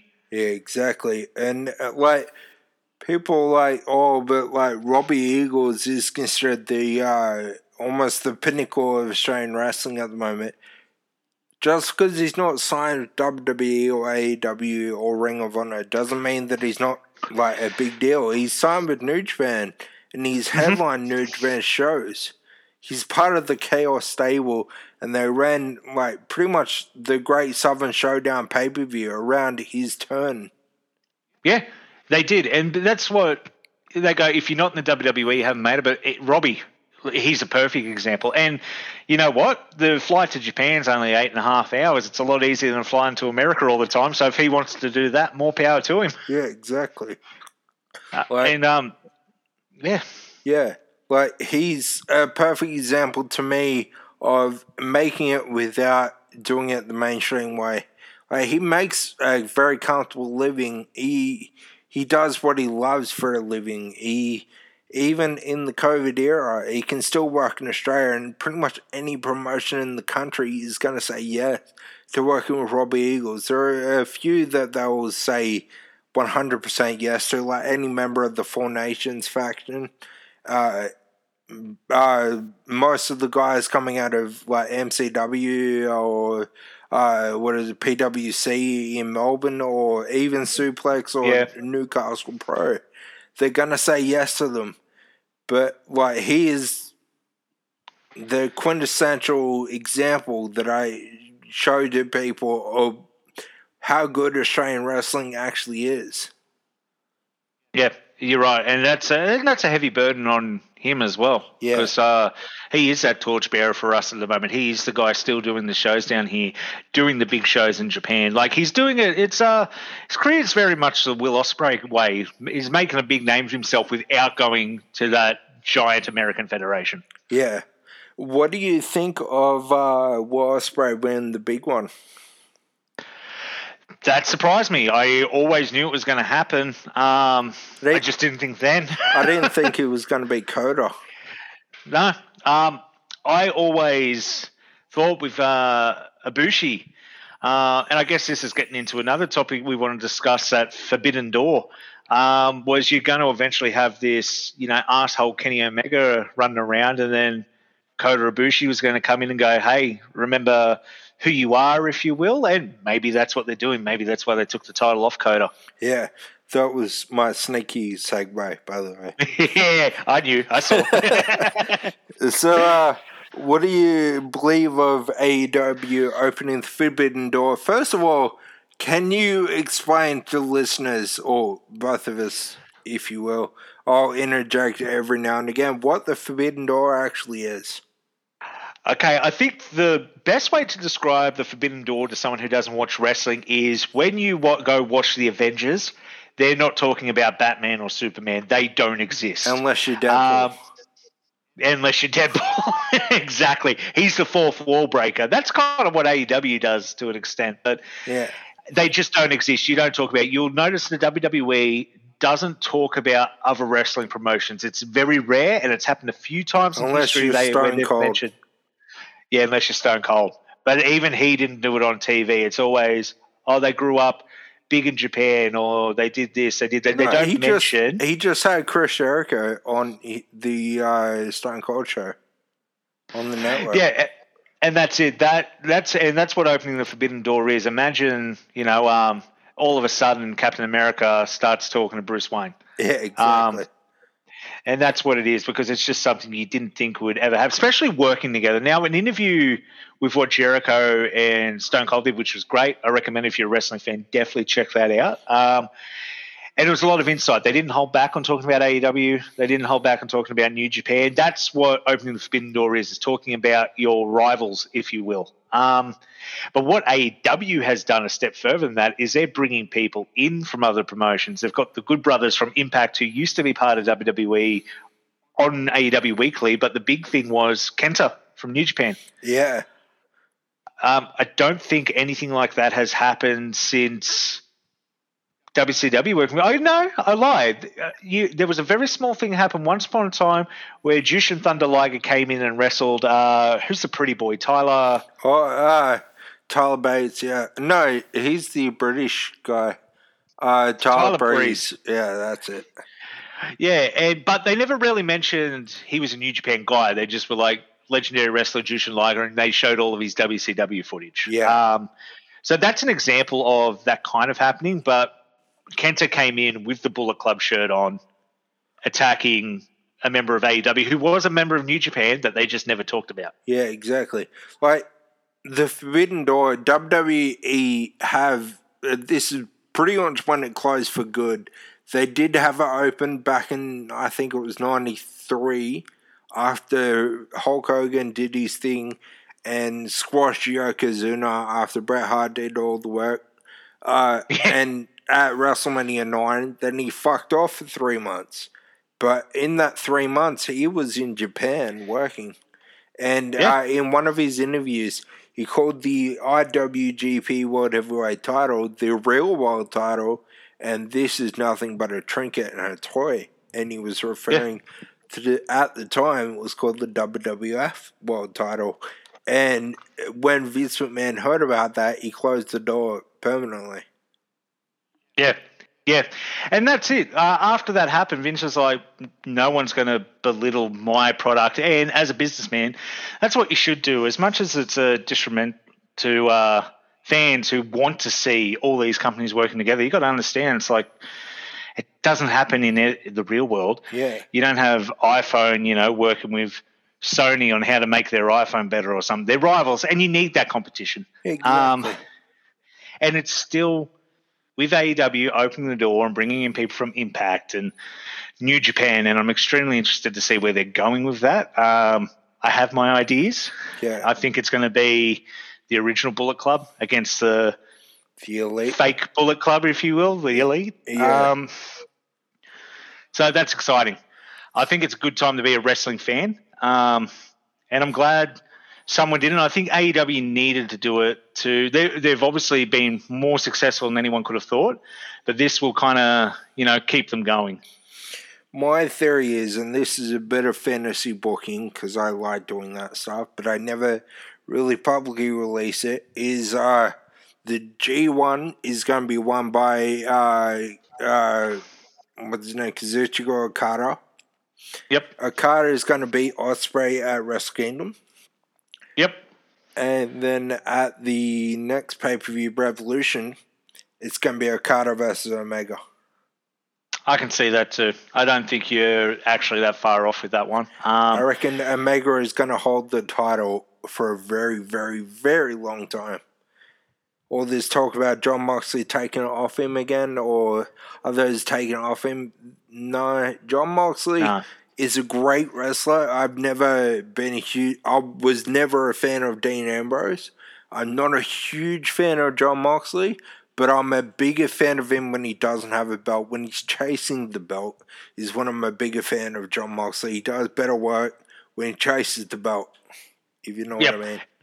And no, that you're right, and that's uh, a lot of baby faces are the same. Um, and to those who don't know that term, that's the good guy. So chasing the belt, it's like a movie. It's you defeat, defeating the supervillain, but sometimes when you've defeated that supervillain, uh, those wrestlers can become stale. Um, and we've seen it throughout the years. There's been plenty of wrestlers that are good guys.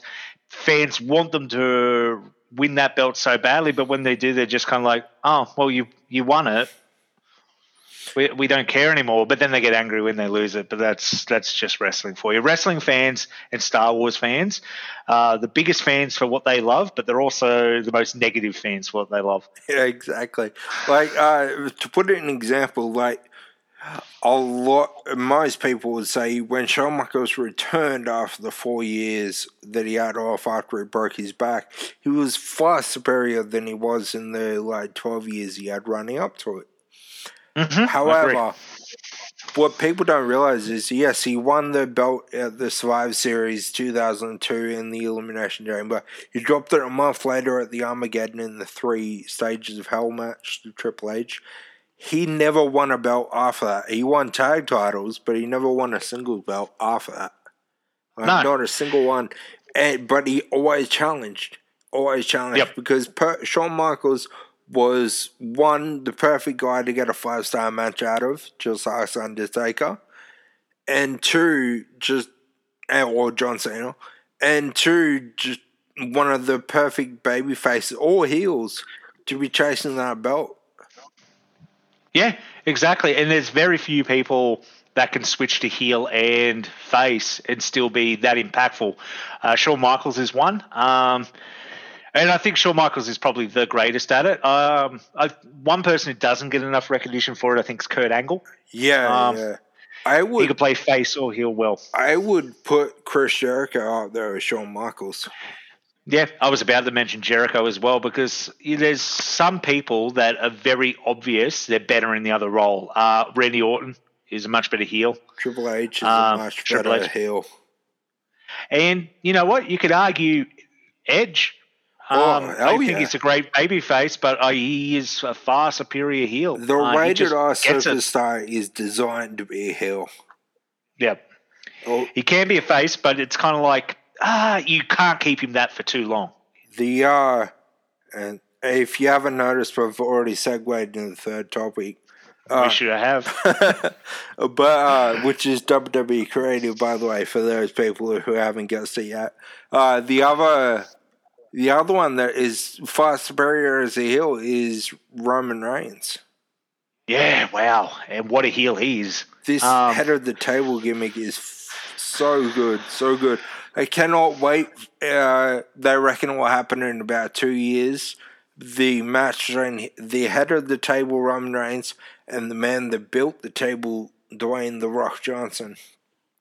That's the dream, isn't it? Like Yeah. that's logically what makes sense, and I hope it can happen because it'll be great. And I think, and a lot of people will probably be upset, but maybe Reigns should go over. But at the same time, it makes sense to have The Rock be that guy to beat him, so he becomes beatable again. Because that's they haven't run into that problem. I'll give WWE creative this; they haven't run into the Roman Reigns, and I'm going to call it the Fiend problem, where you they booked the beans the fiend so strong at the beginning where he took like 700 finishes and he literally got murdered with a sledgehammer to lose.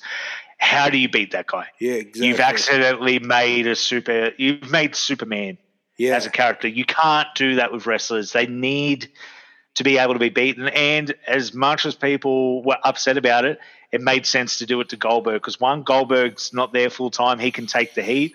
And Goldberg beating the Fiends you know it doesn't even matter at his age is kind of believable Yeah, it, I came up with a theory ages ago of what they actually should have done to both protect the Fiend and put Goldberg, uh, use Goldberg to protect the Fiend and put Roman Reigns over. What they should have done is that Super Showdown when it was Fiend versus Goldberg, had the Fiend take the spear seconds into the match, because we've already proven one at the best in the best situations a Goldberg match should never go longer than a minute. Uh, and and in Saudi Arabia, if you make him go over thirty seconds, he's gonna nearly kill the Undertaker. and uh, what should happen is straight as soon as the bell hit, should have speared the fiend, got straight back up, did the whole uh, gimmick that he does, pick up the fiend, jackhammer him, and then the fiend kicks out at one, Uh, which would have been like would have the Saudi crowd probably wouldn't have like noticed properly because a lot of them are ordered to be there for lack of a better term. I'm not, not gonna get into that, but uh. Yeah, they should have kicked out at one, which remember would have made every international fan or American fan go, "What the hell Yeah. just happened?" And then all of a sudden get up and they just place the mandible claw straight on him, and have uh, Bill Goldberg pass out. One kicking out of the jackhammer would have put him put the fiend over like crazy, because no one does that. I think only like two people in history have ever kicked out of the jackhammer have Roman win the Royal Rumble, which wouldn't have gone over well, but we're not No. actually caring at the moment because at that time, uh, Roman was never going to be over. And then have at WrestleMania in the main event, The Fiend versus Roman Reigns for the Universal World title. Or the Universal title. You can't, yeah, anyway. Uh, and, and pretty much, uh, had the Fiend dominating for most of the match. Then, like literally seconds before he takes a spear from Roman Reigns, have him grab his head and shake his head and rip off the mask. And then just have Roman spear him. One, two, three, Roman's your Universal Champion. Then have Bray Wyatt, aka The Fiend, disappear for a couple of months. Right before the uh, pay per view a couple of months away. Have uh, the Firefly Funhouse. No, uh, no build up to. No, it's for only tonight, like they always do. Just have it appear. Then uh, have uh, Bray Wyatt. Like, don't have uh, all of these puppets there. Don't have him doing the yowie wowie gimmick just have Bray Wyatt sitting there and talking to the screen, going, like, as in the camera's not there and he's not talking to the audience, he's trying to talk to himself, saying, Why did you leave? Why did you leave me? Why did you go? Why did you leave right then? we could have had it all. And then the Firefly Funhouse segment ends. And everybody's going, what the fuck is he talking about? Have Michael Cole, well, what's going on? I'm not quite sure. I have Corey Graves, like, pretty much go, okay, that was weird. Anyway, uh, moving on, here we go. And then, uh, about uh, pay per view before SummerSlam, have him return again. And but this time it's not uh, Bray Wyatt Firefly Funhouse. It's Bray Hmm. Wyatt from NXT. And then it's kind of similar to the uh, to the Funhouse match, but I pitched this about six months before, so I want my royalties.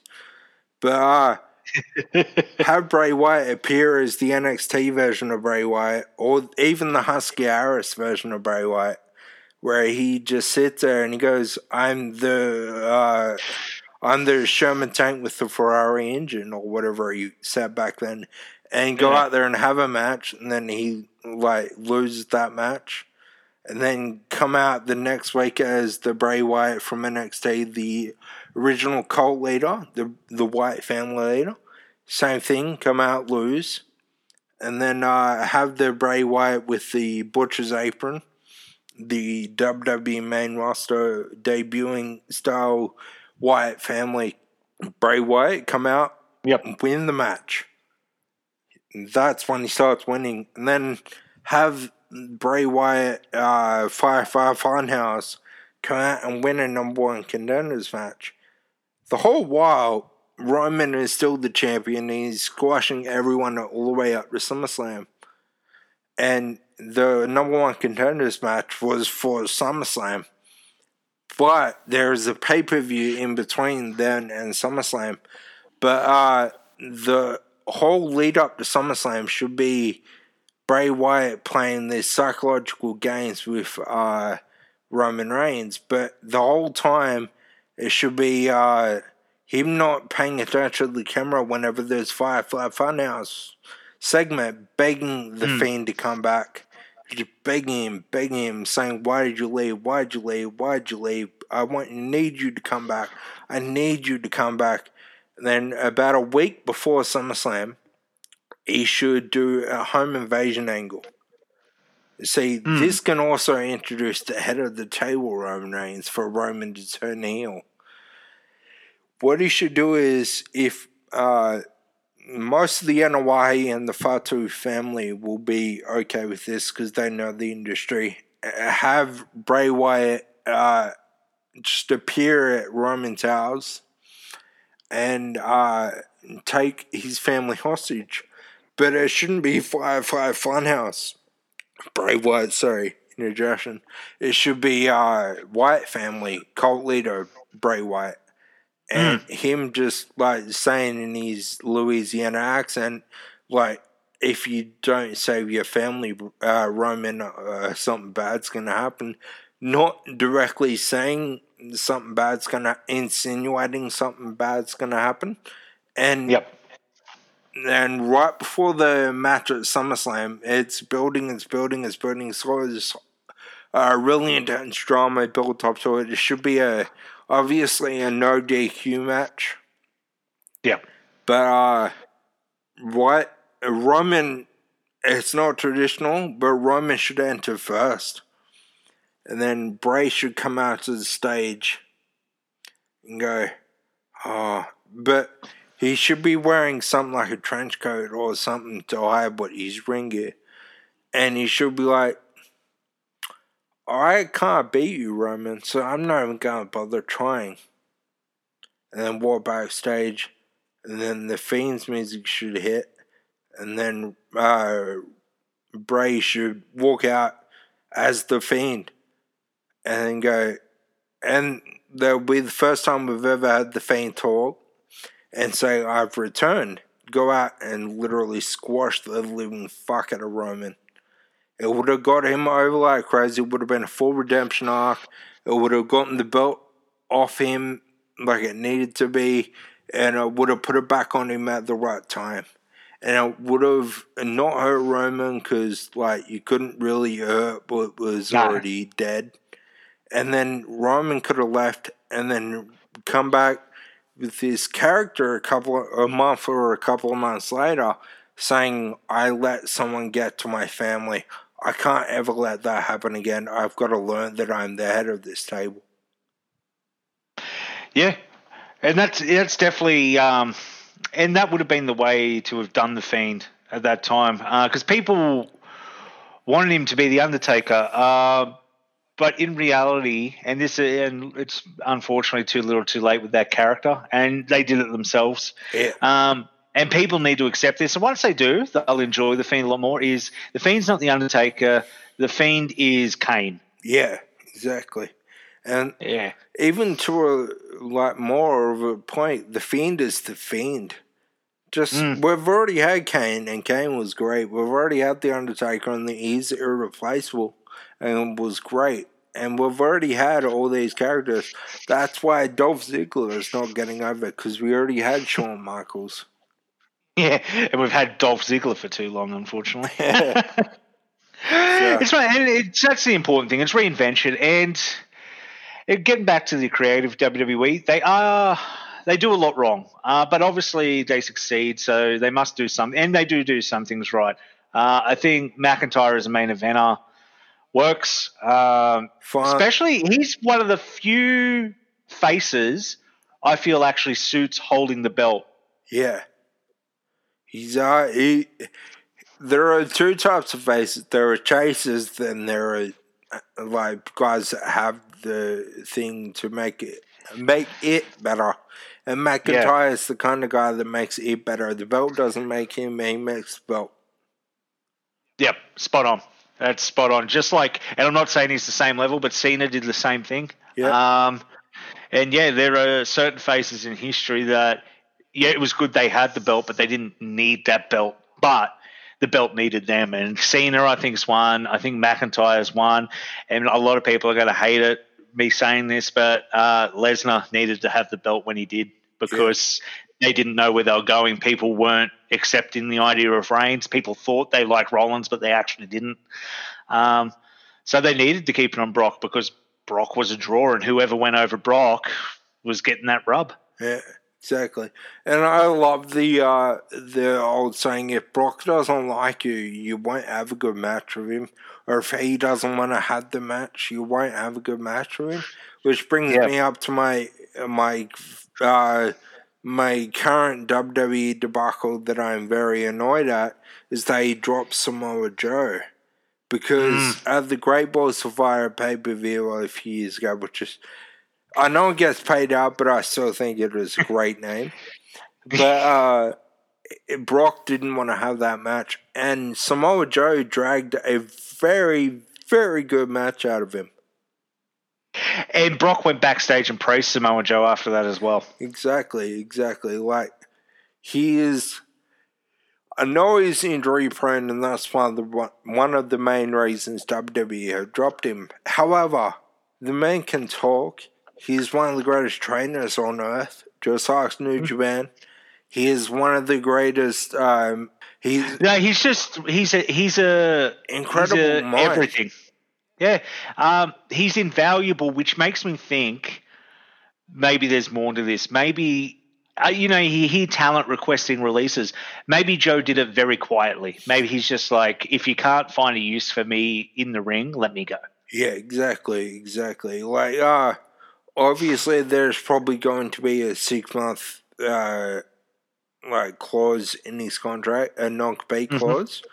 So we're not going to see him pop up in New Japan next mo- week or AEW that uh, in Dynamite tomorrow night or uh, or Impact or uh, NWA Power. But in a few weeks, we might see him pop up somewhere. And whoever gets him is instantly going to be elevated.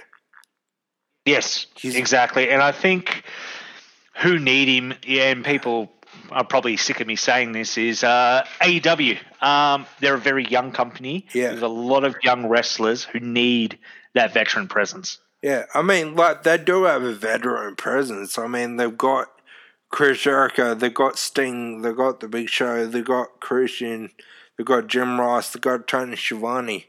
They've got a lot of veterans there, but at the same time, uh, I know Christian is still and Sting can still go in ring to an extent. Samoa Joe, when he's healthy, can go in ring full ball. That's They it. He's going to be like a Jericho. He's going to help carry. He's not just going to be a word. He's going to be in ring doing it as well. Yeah, he's uh even to an extent like Chris Jericho. He doesn't he wrestles, but he doesn't wrestle every single week. He's No. involved in the show all the time, but if Samoa Joe is healthy, he can be that veteran presence that is in the ring every single week. But at the Yep. same time, I I know Impact put them together, but I really want to see Taz and Samoa Joe on opposite sides. Mm, But I just want that war of words. I know Taz can't really get physical, but yeah, unfortunately. but Samoa Joe can, and Taz's son can, Yeah. or even uh, uh, Brian Cage. Yes, yes. There's a, there's so many matchups I want to say, and the fact that they have that door open, you might see Joe go over and do the odd date in New Japan. You might see Joe go back and do a match in Impact. And I'm going to say it now: Joe's first match in AEW, if he signs, Christopher Daniels, Yeah, Yeah, just to reintroduce him to those fans and kind of give that, hey, remember this was the big feud in the early days of TNA. yeah, exactly. And uh, one day, if he ever does go to AEW, I really hope one day AJ Styles crosses that line. But that will never happen. He gets paid way too much in WWE, and they like him too much. And also, he's a flat earther. So, Yeah, there's uh yeah, he's an interesting fella. Yeah. Fantastic wrestler. I'll just leave it there.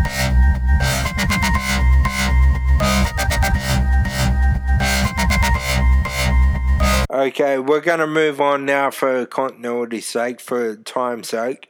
Uh, we're going to move on to general pop culture. So, uh, you're like me, and you're one of the rare people that got a PS5. yes, I am. Yes.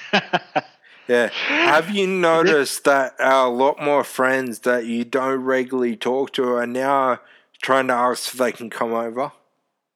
Yeah, you'd be surprised how many people uh, will see the PS5 and be like, "Oh, did you get one of them?" I'm like, "Yeah." They're like, "Oh, it's it looks cool. It's big." I'm like, "It is big. It's uh, it's good too." They're like, "Oh, what?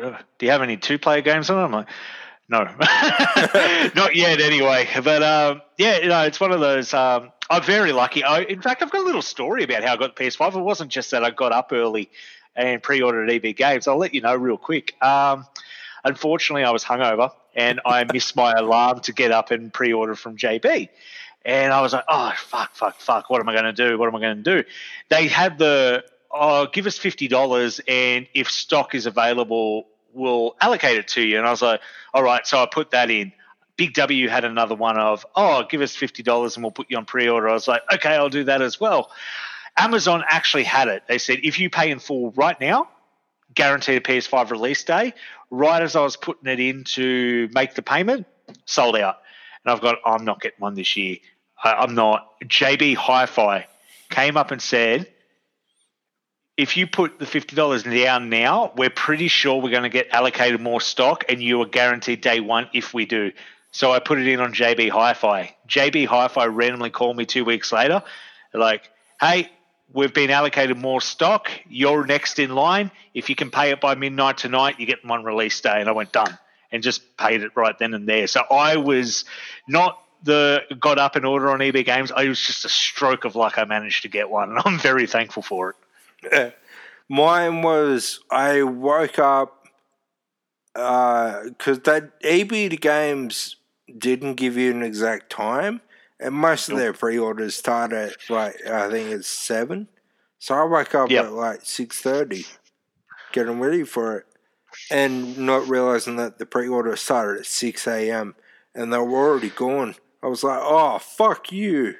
So I got on their website and my wife went into the store and they're like, "We don't do in-store pre-orders." It's like, what the Yep. hell's the point in that? And she's like, So we don't pack out every single store we have. Fair enough. Then I thought you would want your store full, but fair enough. And uh, so I got, I was refreshing every two seconds, like literally every two seconds. and I can't. Uh, it might have been like seven thirty, I think it was. That that the the list came up to add your name to pre-order, and so I did that like straight away, and it wasn't even like seven thirty one before my name was on the list. Then I got an email from because I knew I wouldn't be getting launch day PS5 that way, and I was like, oh fuck, that sucks.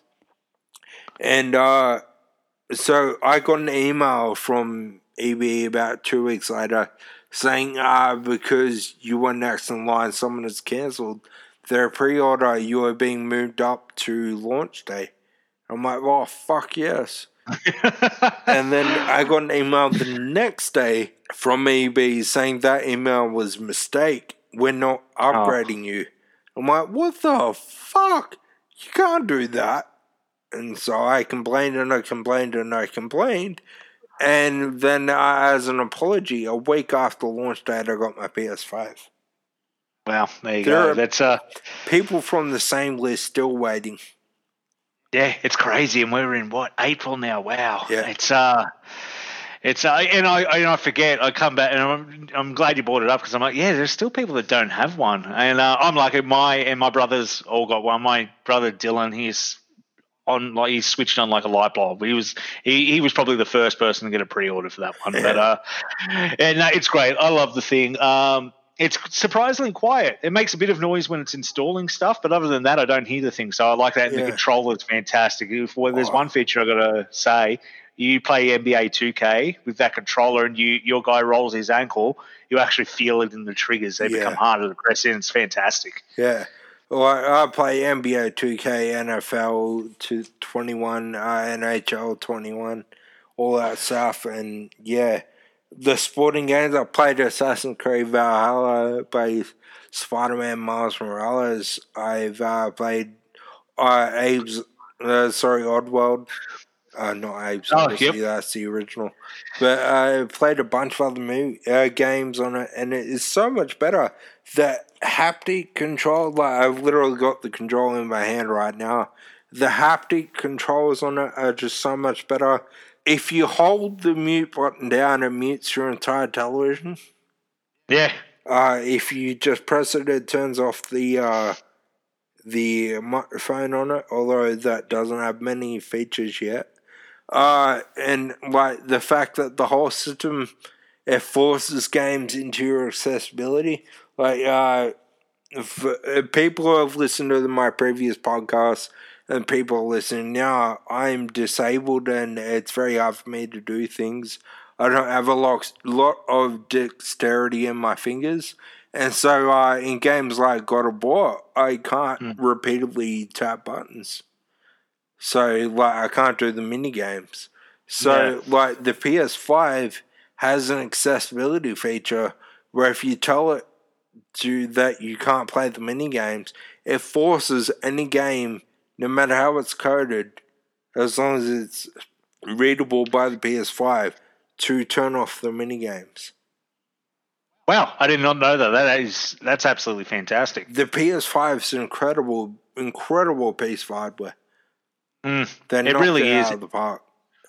It is, and that's one of the things. We're probably going to get uh, some comments go through. Oh, what about Xbox? I don't own an Xbox. I can't give you a comment on the Xbox. There's a reason I don't own an Xbox, which you probably they're probably going to yell at me for as well. Um, and that comes into the PlayStation versus Xbox versus PC, I guess. Um, there is a reason I have a PS5 and a PC. If you've got a PC, I find every game that's available on Xbox I can play on my computer, yeah. but it's not vice versa. Um, and when it comes to gaming, do I prefer gaming on the PC or console? I'm probably one of the few that's going to say this, but I still enjoy playing it on the console more. I don't know what it is. It just gets me in that in that headspace yeah. of I'm playing a video game like I've done for without giving away my age for I guess 26, 27 years now like I've been playing video games for. So just sitting down in front of the TV, grabbing the controller and going. Whereas right now I'm on the computer. If I'm on the computer playing WoW, which I love doing, I've also got Spotify open over here. I've got Messenger open over here. I'm multitasking. I'm not focusing on one thing, which is not a bad thing. Yeah. It's good. It's great. But when I'm sit down, I'm going to play Spider Man. That's all I'm paying attention to, and it's uh, immersive. Exactly, and also like, I, you're not in the same boat, but like I have two controllers and I can play with my kids. Like, Yeah. they love swinging around New York being Spider Man. They love uh, running around a basketball court shooting a ball. Uh, things that I can't physically do with my kids, like go shoot a basketball, I can do on the PlayStation 5 on the computer that becomes so much like yes two player is available but have you ever tried sharing a keyboard with a five year old boy And you don't want it's almost like that thing as well as like don't go near my computer type Yeah. of deal. Like I remember my dad saying I'm still the same. And so I've got my computer here and friends come over, they're like, Oh, that's good. I'm like, Don't touch it. I don't say it, but I'm like, just don't you touch it. You, we can play the PlayStation, just stay away from the computer. I'm afraid it's gonna break. exactly and like my my uh, laptop cost me a lot of money i don't exactly want an eight year old girl drawing a butterfly on it if you know what i mean i don't want her doing that on my ps5 but Yeah. at the same time, I, I still don't want her doing it on a laptop that costs more than PS5. That's it. It's um I feel my computer's work and play, and my PlayStation is it's just time to unwind. Um, you know, I'm getting into doing more, which is going to come out in the future of making more content on YouTube, um, streaming on Twitch. That's starting up in the next fortnight, um, which I'm extremely excited to do. Um, so there's going to be a lot more of, I guess, my face plastered around on social media. I'm sorry about that to everyone, but um, it's what's happening. It's the day and age we're in. Um, but yeah, no, it's uh, I love gaming. I am a big gamer. It doesn't consume my life, but it is something I couldn't imagine giving up either. Um, I don't think games have the stigma as they did when we were little. Oh, that's violent. You can't do this. Oh, you play video games and rot your mind. It seems that's kind of died away in the last 10 years. Yeah, especially because the the uh, the generation that invented gaming, like back in the seventies, and made it mainstream in the eighties, made it uber popular with the Sega vs Nintendo war in the nineties. We're all getting older, so we're all the current generation. We're the same age as the generation that complained about it to us. Yeah, you're spot on, actually. Yeah, So, no, you're like, right. We, we all see the benefits of it. Yeah, sure, it means looking at a TV screen, but uh, are you able to focus enough for a sniper to hit a dude 30 meters away? No, you're not. Yeah. Well, in video games, we are, because we all play a sniper or go, uh, Call of Duty or stuff like that. Are you able to figure out the rules of basketball? Well, we are. Are you able to figure out the rules of like a berserker in the like in the ninth century? Because we are, because we played Assassin's Creed. And that's it, and especially, and that's um, sports has crossed over a little bit as well. Like that's how I got into my love of um, basketball. Was playing 2K07. Uh, had Shaq on the cover. Holy shit, me too. Yep, yep, and that's how I first got introduced to sports. So you know, if anything, it opened my mind to UFC as well. Uh, I didn't know what the UFC was until I picked up a game, um, and then I played that and I got into that. So it did broaden my horizons to like the more socially acceptable hobbies, I guess, if you will. Yeah. Uh, you can't see my fin- finger quotes there, but they're happening. um, and that's it. And people play games now. It, it's it's normal. Look at Henry Cavill uh, building his PC uh, and making everyone swoon over him for that. It's become very and Marvel. Marvel have a lot to play into that too. It used to be, oh, you like Star Wars, and now it's kind of like, oh, well, everyone watches Star Wars and Marvel and DC, and it's just it's the way the world is. And it's great. Yeah. Um, I, it's it's a shame it wasn't like that 10 years ago when I was growing up because I got bullied for it in high school. But I'm at a pretty good age now where I can really enjoy it. And I went to uh, Disney and went to Galaxy's Edge literally the month before COVID was amount, uh, announced and everything shut down. so I was super I was lucky very, very, very jealous.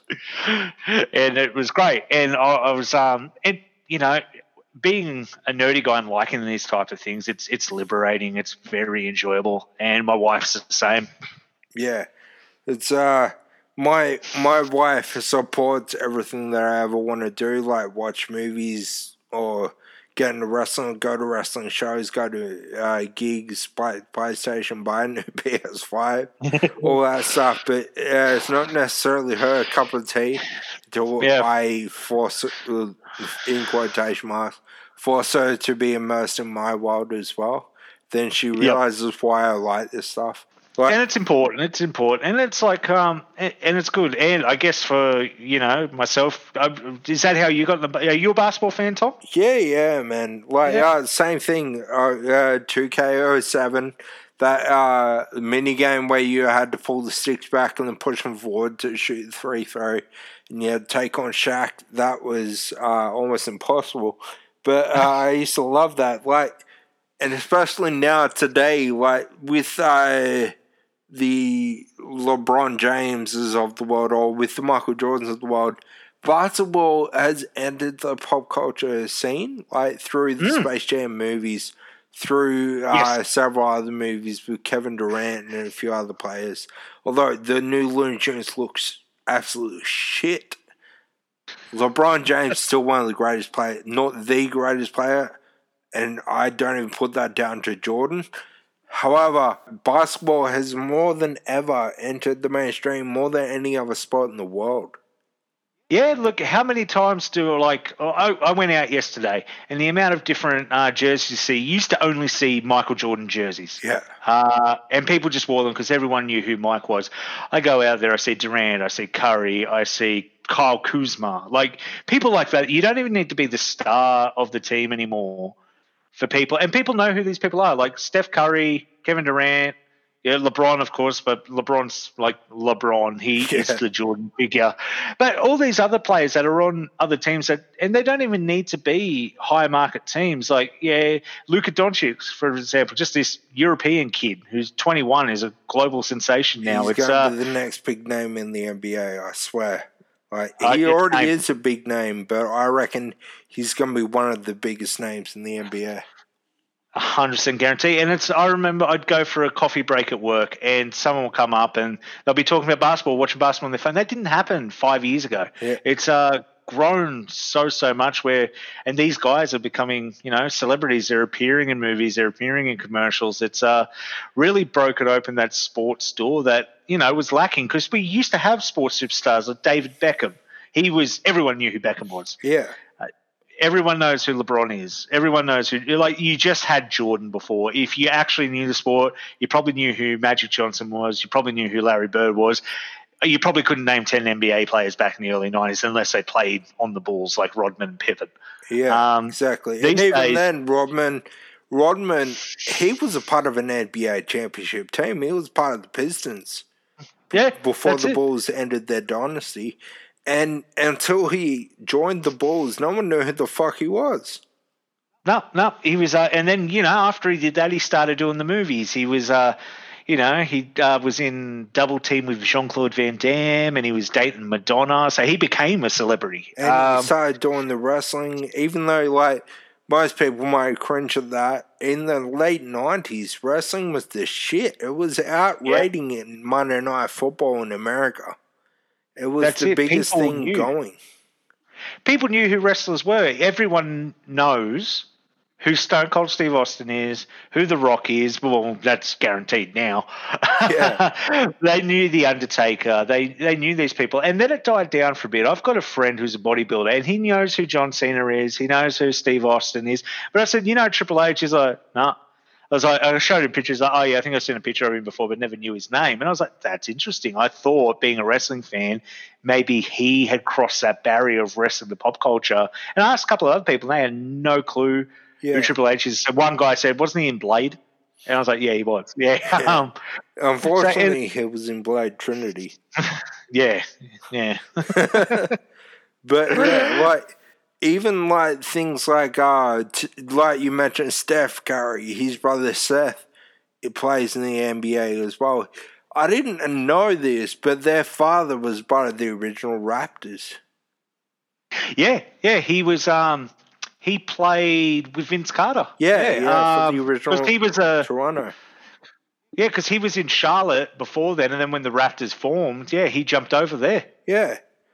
Like, and like, there's footage of Steph uh, at the age of like eight shooting a three, uh, three, Vince Carter missing the three from the same Yeah. spot, and Steph outplaying him. Yeah, holy it's, it's shit. crazy. It's it's amazing, isn't it? And it makes me wonder as well if these some of these players played a bit later, would they have become the pop sensations? I Vince Carter, I can 100 percent if he played in this day and age at a younger age, would have blown up in the mainstream for Like, what he could even, do. even back then, like, there's slam dunk competitions that he was part of back then. Like, Oh. they got mainstream popularity because of the shit he was doing with the ball. That's it. Uh, and that was the start of it. NBA players now are kind of like the celebrities the wrestlers were in the late 90s. So, like your Yeah. Hulk Hogan's and everything. People may not watch basketball, but they sure as hell know who these guys are. Who do you think will be in the finals? Uh, This year? Uh, for, we'll go with your West, Western Conference beat. Okay, Western Conference. Um, I'm going to go. Ooh. I have to say Lakers because I'm a Lakers supporter. I do think the Lakers, when they're healthy, are going to get back to the conference finals. But I'm not. I think the Jazz. I Yeah, was going to say I- the Nuggets, but I think the Jazz. I was going to say Utah are going to get there. I reckon Yeah. it'll be the first time since the 90s, since the mailman, but they're Yep. going to get there. Since Karl Malone, but they're going to do get there absolutely. Although, I- personally, because of my love for a certain East Coast team, I really want the Lakers to get there. Just so they can lose. No, just because I want to see the tournament to break the streak. Uh, not Yeah. to break the streak, to uh, decide which team is ultimately better. Yeah. I know it, it's going to be interesting. In the East, I feel is a little bit more up in the air than what people yeah, think it is. It's way the fuck in the air. Um, Especially if one player in particular get is healthy before the finals. That's it. And it, and people go, oh, the Nets, the Nets, the Nets. I'm like, we've barely seen those three play on the court together. I wonder how they'll go on a seven game series. Yeah. Uh, on paper, it just seems like a no brainer, but I'm not convinced For those the Nets will make it through. for those people out there, those three players that we're talking about are Kyrie Irving, Kevin Durant, and James Harden. James Harden just came over from the Rockets, Yep. I believe. Yeah, but James Harden is injured and out, and before he was uh, injured, I think it was Kyrie who was injured. I think it went in this order Kyrie, Durant, James. Yeah, Yeah, because I think when um, James got traded, Durant got injured like before he could play his first game with him. So it's Yeah. um, and they've never actually had that opportunity to gel. But if they do and they gel well, no one in either conference is going to hold a candle to what those three can do to, with each other. No. The only thing I think that matches up statistically well, and Bo, and there's three teams in the West that can combat this. Um, is they don't have any size. Yeah. The Nets don't. They just lost Lamarcus. Um, Unfortunately, he's had to retire due to a, a irregular heartbeat. Uh, DeAndre Jordan, unfortunately, is getting older, and they traded Jarrett Allen. Um, Yeah. Although They don't have any size. Jordan Jordan can play he doesn't there's an old saying you don't have to be big to play big. yeah, And Jordan can do that if he can pull something good out of his ass. Because if you actually look at his uh, shot average numbers, he's very Oh. fucking good. He's like in the record books. Good. I think he's the best in history, isn't he? No, well, I th- is I'm pretty sure it's Walt Chamberlain is the best. He's up there. I know. At least he might be the best in the modern era. Oh But, yeah, um, easily, easily. yeah, Because Yeah, he, he- just stands under the room and dunks. That's it. But he's getting older, and I notice he's not playing as many minutes. So it's going to be interesting. Like the Lakers getting Drummond and having Drummond and Harrell as the two-headed snake is, uh, well, that's um, that's going to be hard. But at, at the same time, in the West, you got you got Gobert on the Jazz down there. They've got such a tremendous team. They're doing such good things in Utah, but unfortunately, such a low market team. They're not getting the media attention they deserve for it. Yeah. Um, and the other team is the Denver Nuggets. Um, oh yeah, with uh, Jokic. I, I personally believe he's this season's MVP. Oh, that's a big Mhm. call. But yeah, I couldn't. I couldn't actually disagree with you there, except for maybe uh, what's in it, Tatum out of the Celtics. Yeah, Tatum's playing fantastically, but I think it, when it comes down, they always look at how many wins the team has. Yeah. and I think the wins is what's going to um, snub anyone from the Celtics from getting. It's like people go, "Why didn't Kobe win more?" Because when Kobe was balling, his team just there was no one. He was playing with Smush Parker, Yeah. like he had no one. Because by Um, that stage, uh, what's in a Shaq had gone to the Heat. Yeah. And Kobe was averaging the most points ever per game since Jordan, but you know that's just not enough when you're the eighth seed. Yeah, exactly. And uh, my uh, for the because I never finished my thought. I just realized uh, my my dream matchup would be the Lakers in the West and the Celtics in the East. Simply because they're both seventeen apiece. However, I, there are three or four that I don't count for the Lakers because that's when they were still Minnesota. you could argue that. my, my, my big argument for that is, is like, yeah, but the Celtics have only won one in like 35 years. So yeah, it's- we yeah, won in 09. Yeah, that's it. Um, it was all Bill. Bill's the greatest ring holder. Uh, Yeah. But yeah, no, it's it's interesting. I would love to, and that would be a good final for this year because it's kind of like, all right, they have to break the tie. Um, Exactly. that's kind of the why it. Celtics could do it. Like, it So- depends on what the Nets, because the Celtics are still, I'd say, in the top four in the East as a favorite. You've got them, top, the number four in the East, number twelve overall. because you'd have them, the Sixers, Nets, of course, and who else is playing? Well, uh, Bucks. You always got to put the Bucks in there, but they seem to struggle in the playoffs. The Bucks. Their their problem is they have a with Mid, I think it's Middleton over there playing Yeah. off against Giannis Antetokounmpo. Uh, yeah, he's Giannis is one of the greatest players to ever live, and he will go down as that.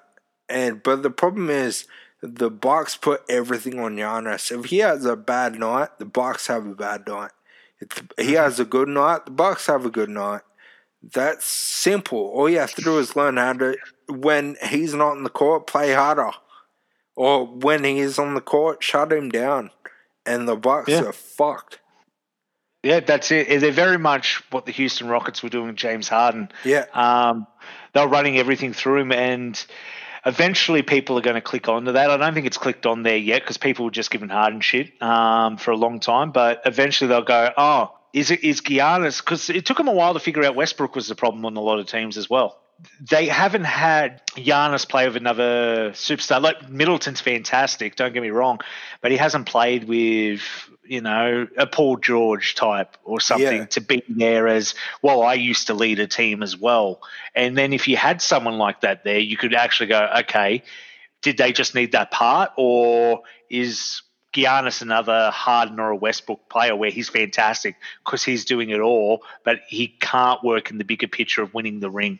Yeah, I mean it's it's the same thing as LeBron. In when he was at Cleveland, they couldn't win the ring, and he went to the Heat, where he worked with Wade and a couple others, and they won two in a row. Yeah, And then uh, when he came back to Cleveland, they threw, paired him up with Kyrie Irving. They realized that two superstars are better than one superstar, and they Yeah. won the fucking ring. And then and people he went over to Sorry. the Lakers and proved that he could do it again. he can do it with eh, different people, which says a lot about it. What people don't understand is every team is going to have two superstars these days because there's more better players in the NBA these days. It's not like the 90s where there was 10 to 12 great players. There is a great player on, or two great players on every team now. Yeah, look at You the, can't. You have to have a. Dirk was probably the very last person to win a ring of being the only superstar, but he had a lot of aging former All Stars with a lot of combined intelligence of the game there as well. yeah, yeah. But uh, Yeah, well, even the Mavs at the moment, like you brought up earlier, uh, Luka Doncic is down there, but you've also got uh, what's his name, the big fella. Kristaps Porzingis. Yes, yeah, him. Sorry, I'm terrible with names, but like, uh, yeah, you've got him playing off against Luka, and like, maybe not this year, but next year, I reckon they're going to be contenders. Yep, they're missing one piece, and the piece is obvious. Is they need an Andre Drummond player. They need a Rudy Gobert player. Yeah, um, exactly.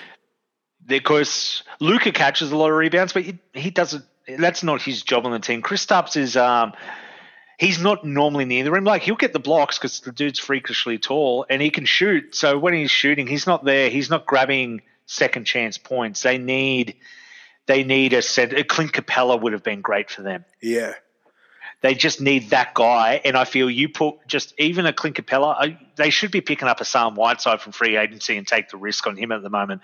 Because if they get one good center who can defend and grab boards, I think they're a top four team in the West. yeah, easily, easily. The NBA reaching the mainstream was inevitable. It's a Yep. very uh, simplistic game. All you need is a hoop and a ball. You can literally play it anywhere. Uh, with things like Space Jam, obviously it was going to reach the mainstream. The greatest of all time is always going to be an argument because it was a. Di- Wilt Chamberlain played in a different era to Michael Jordan. Michael Jordan played in a different era to Kobe Bryant. And even though they overlapped, this era and the era from the noughties is different. So LeBron and Kobe are the kings of different eras as well. That's it. That's it. It's it's an argument that will never, I believe, truly be set in stone. I think it, people will always say MJ because he was the first that people saw on TV be fantastic. Uh, he was the Well, I- first. I, would even say uh, before him, Johnson. Yeah, yeah, no, definitely. But I didn't. Oh, I guess for us growing up, um, there wasn't a lot of basketball on TV. But you're right, Magic Johnson was kind of like the first homemade star, I believe, worldwide. Yeah. Um, and I think Jordan took it to the next level where he was a pop culture icon. Yeah, exactly. Like, like well, going back before, and we are talking about uh, how Star Wars fans and I think it's I think you said wrestling fans Yep. are the biggest uh, detractors of what they love. I would go as far to say we can throw NBA in with that as well, because like, I'm a friend, I'm a member of a few, uh, especially Boston Celtics fans. I'm a member of a few uh, clubs online, like the Facebook clubs, and Yep. all they can do is bitch about their team. Like they just pulled out a victory, uh, and they won by thirty points. Okay, but Kemba's shit. That's Where did exactly. that come from? he scored Yeah. 20 points tonight. Yeah, but he didn't pass to Tatum at this point. But Tatum scored on that ball. the fuck? People don't realize as well, we're watching it from a bird's eye view. They can't see what we can see when we're watching it. yeah, for all they know, Kemba saw someone's hand or he saw, like, he couldn't see Tatum properly or something like that. Yeah, it's it's different. They're exhausted. We're watching it, but it's the same people that yell at sporting games. Yeah, sometimes it is frustrating and it's obvious, but we're looking at it at a complete different angle than what they're looking at it. Exactly. Although I do, uh, my honest picks for the uh, for finals are the Jazz from the West and the Sixers from the East. Yeah, I wouldn't be surprised if the Sixers get through this year. It's it's very realistic. It took a while, but finally Simmons and uh, what's his name, Embiid, uh, finally gelling. Yes, it did take a while. Um, I don't know what clicked. Um, I think Simmons realized a little bit more that he is the point guard. Yeah, Um, because he played power forward, but he is the point guard, so he needs to get out of Embiid's way, or at least help Embiid get to that area. I think uh, also uh, who's the new coach? Is it Steve Nash? Uh, Doc Rivers. Doc Rivers. Steve Nash is uh, Nets. The Nets, yeah. Uh, yeah. I think Doc Rivers just kind of sat him down and pretty much said, if you don't learn your fucking role, I'm going to kick you the fuck out of this team. And Yeah, I- and I- I- I just go, okay, yeah, I better learn. I do think that was something that was going to happen. If Simmons and Embiid didn't gel this season, Simmons would have been moving on. Yeah. He wouldn't have gotten rid of Embiid. Embiid's too good. He would have No, added Embiid- to any, literally any other team that he went to. And it would have been, in my view, the Nets would have snatched up Embiid. They're, Yeah. they're looking to create a dynasty team. I reckon that's why they got Harden. That's why they got Kyrie. That's why they got Durant. I reckon next they're going to look for a big center.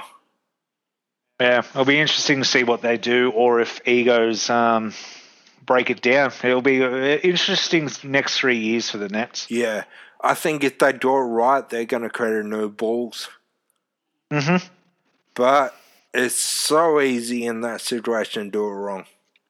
Yeah, and they're all sneakily old. Besides Kyrie, James and Well- Durant are in their thirties with Well, injuries. Kyrie's in his thirties.